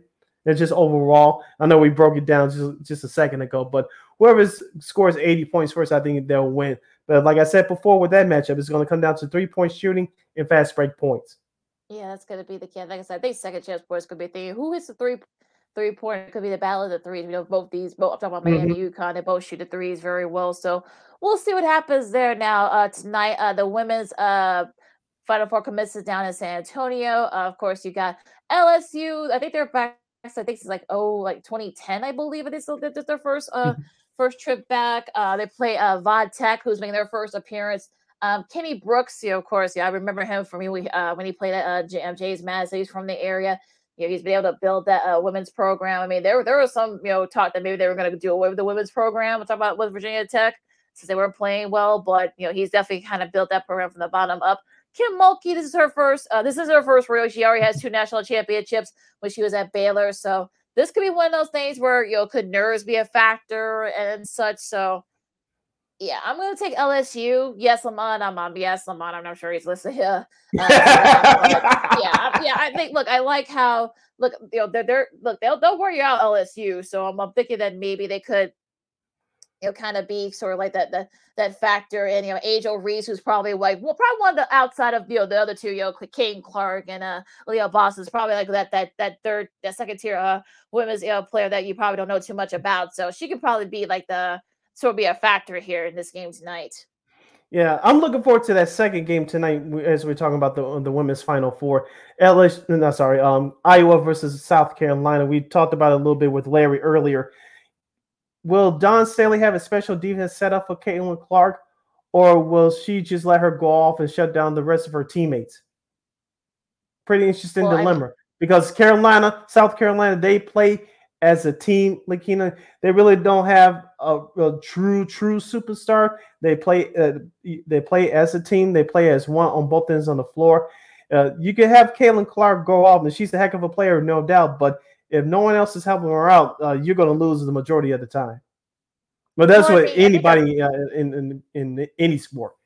Well, yeah, I think the formula is there. I, I think because I've seen their Iowa six losses have been kind of like on both ends. You know, they you know, it, it really gonna gonna it's gonna depend. I think you know some teams you know, kind of kind of showed you that you know how they're gonna stop her. I mean, I know K State mm-hmm. edged them out a couple of months ago during one of the holiday tournaments. Talking about Iowa, remember Illinois mm-hmm. beat them. Uh, they up Illinois, they upset them in Champaign uh, about a little over a month ago. So it can be done. And I think, like you said, I think it's really gonna depend on what what look. This isn't Dawn Staley's first rodeo, so we'll, we'll mm-hmm. see if you know what what what they use, what plan they use, and such. So I'm, I'm looking at that Maryland game where Maryland just hammered, they just hammered uh, Iowa in their home uh, home court, and you know, Caitlin only scored 18 points. So it could happen. So and look, you know, South Carolina can go about about nine or ten deep. So it's going to be interesting to see if South Carolina can kind of be, you know, I mean, yeah, they can win uh, uh Lamont, but again, you know what? Mm-hmm if they can tame her. I mean, that look, they're just gonna be the best defense that Kayla's gonna uh, be facing all year. So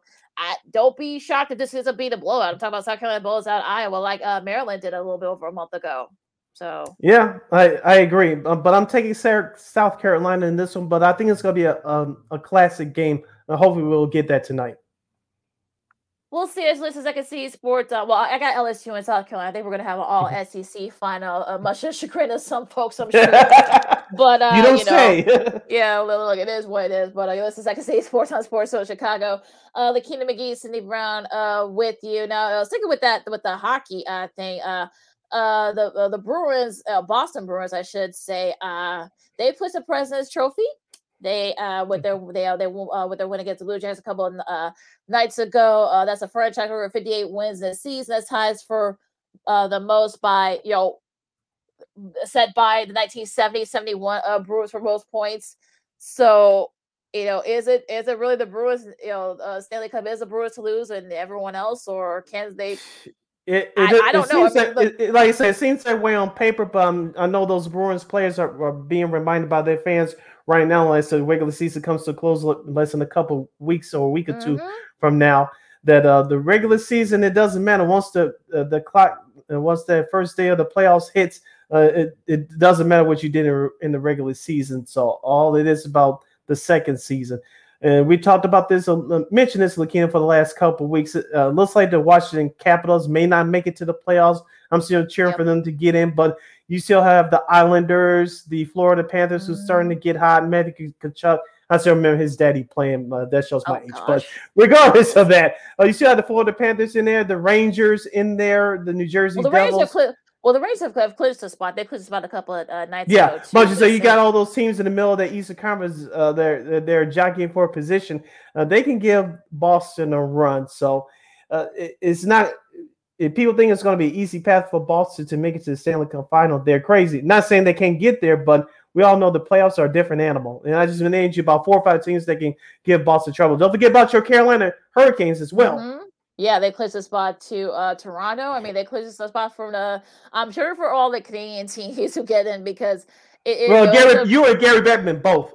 yeah, well, I don't know, but but yeah, I mean, look, it's gonna be interesting. I don't think it's gonna be. I don't think you know the, the Bruins are gonna like you know uh, prance right through, you know, steamroll everybody because, like mm-hmm. I said, they got a lot. Look, anything can happen in the Stanley Cup playoffs. We, we've seen it happen before, so I think you know I'm, I'm glad Bruins fans are reminding you know, the Bruins that hey, look, you know, slow it down. I know you, you scored 121 points already as of record this, but slow down. But you know, yeah, it is what it is with that. Now in the Western Conference, still pretty much wide open. Well, other than the Blackhawks and the, and the, and the Coyotes and the Sharks and the Ducks, but uh, they've all been eliminated. But I think only the only Vegas has uh clinched a playoff spot already. So uh, I don't. I think the Wild can uh, clinch a spot. I think tomorrow. Yeah, their Western Conference is very much up for grabs. You, you know, St. Louis was left for dead early in the year. They traded yeah, yeah, Vladimir Tarasenko. Uh, yeah. Minnesota Wild uh, is there. I know they got they were um, eliminated for the playoffs uh, last year in the first round, which was very disappointing.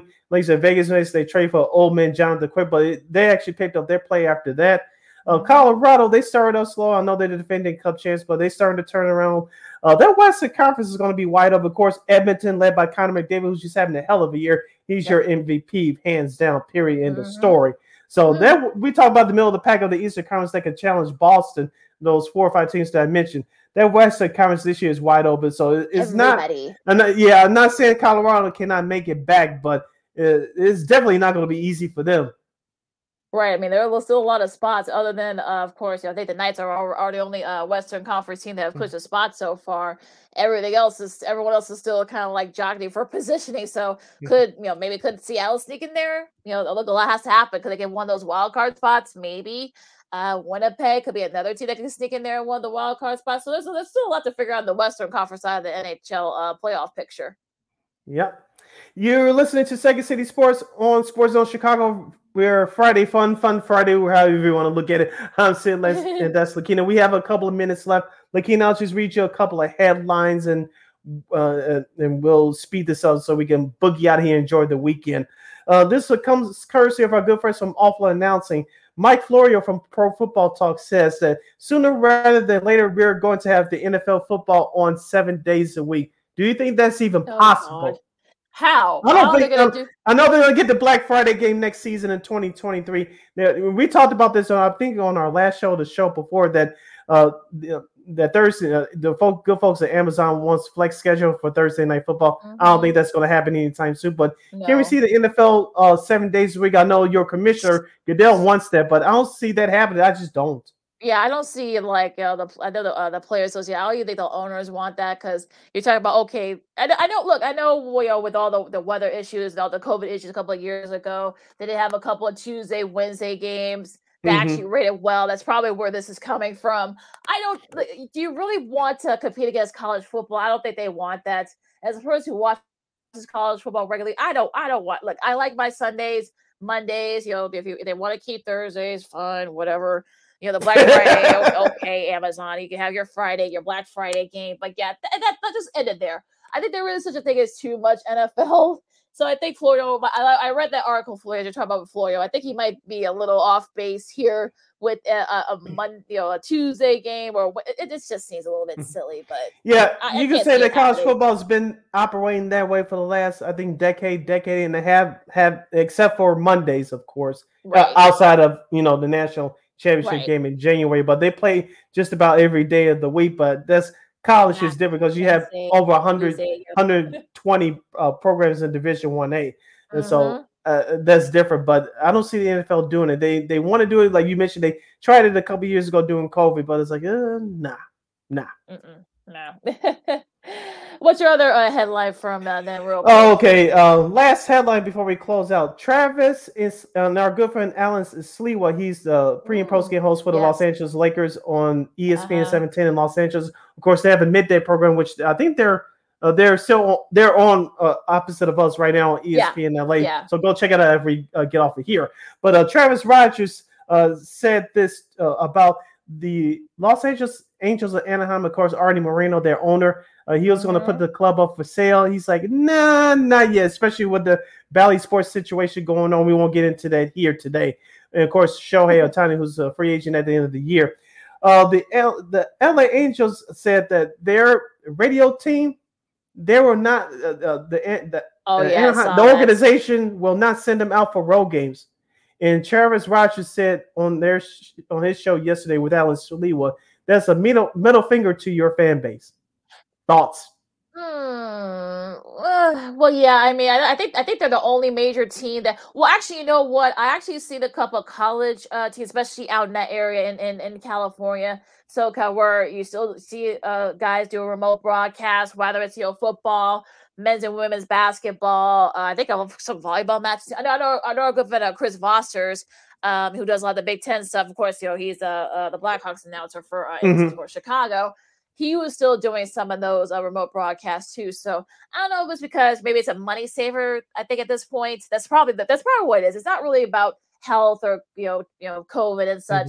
It's more of a money saver, I think. You don't have to you know take your guys out. You know, tr- you just have the trucks there and, and such. You can kind of tell some of the difference, you know, with the Mhm. how they're filmed. You know, kind of like what kind of cameras they use and laviers and stuff like that. So yeah, I think it's a disservice to their fans not having their radio guys there. It, it- it's just it just it, it just isn't uh is uh it just isn't uh formidable at this point. I mean, there's really no there's really no uh no sense in doing that.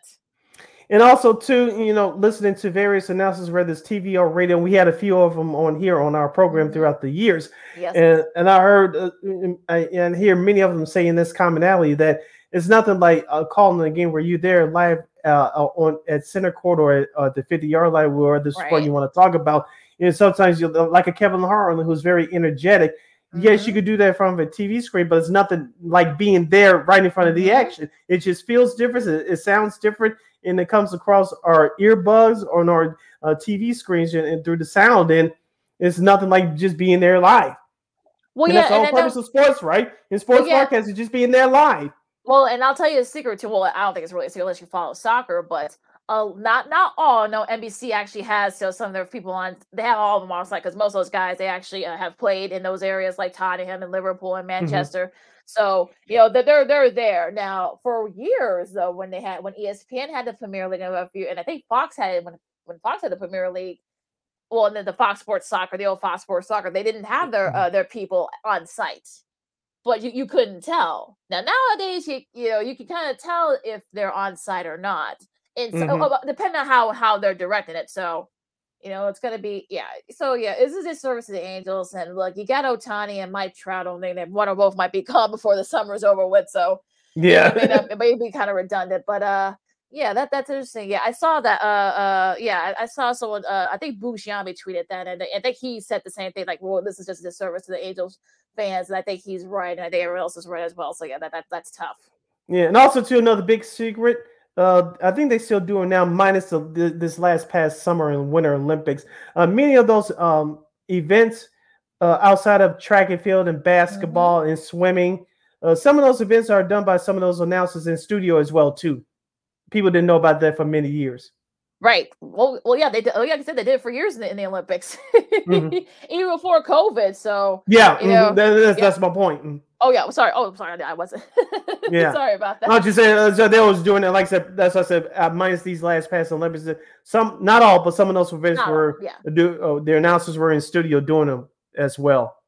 Right. So, like I yeah. said, this ain't nothing new, but just uh, information and, and you know, all this other stuff's been coming out for for the last several years or so.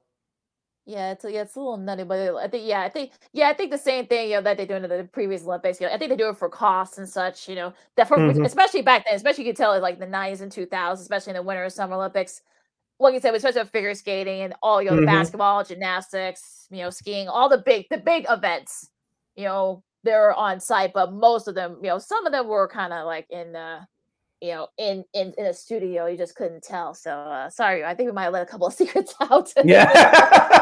sorry folks but uh but yeah uh so yeah that that's yeah that, that's that's tough for angels fans because that's the i know that they're they're big in the community and such you know the ra- they're radio guys so that that's Mhm. uh yeah that, that that's tough that they gotta do it again you know for no other reason more just just a cost it's it's it's a cost thing that's all it is especially with the stuff going on with diamond sports and those type of things so uh, that might be another Yeah. factor too yeah, it's really a shame, but uh, those guys who are persevering, they'll, they'll do their job and bring the best product to the to the Angels fans listening on the radio and on their app.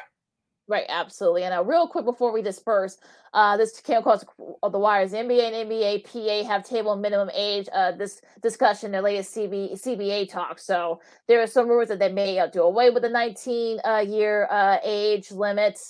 Now looks like they're tabling it for right now for this CBA. So, all right, I guess. Yeah, we'll see. Like I said, I think the CBA. I know the media rights deal's up in a couple of years. Isn't the CBA up at the same time as well?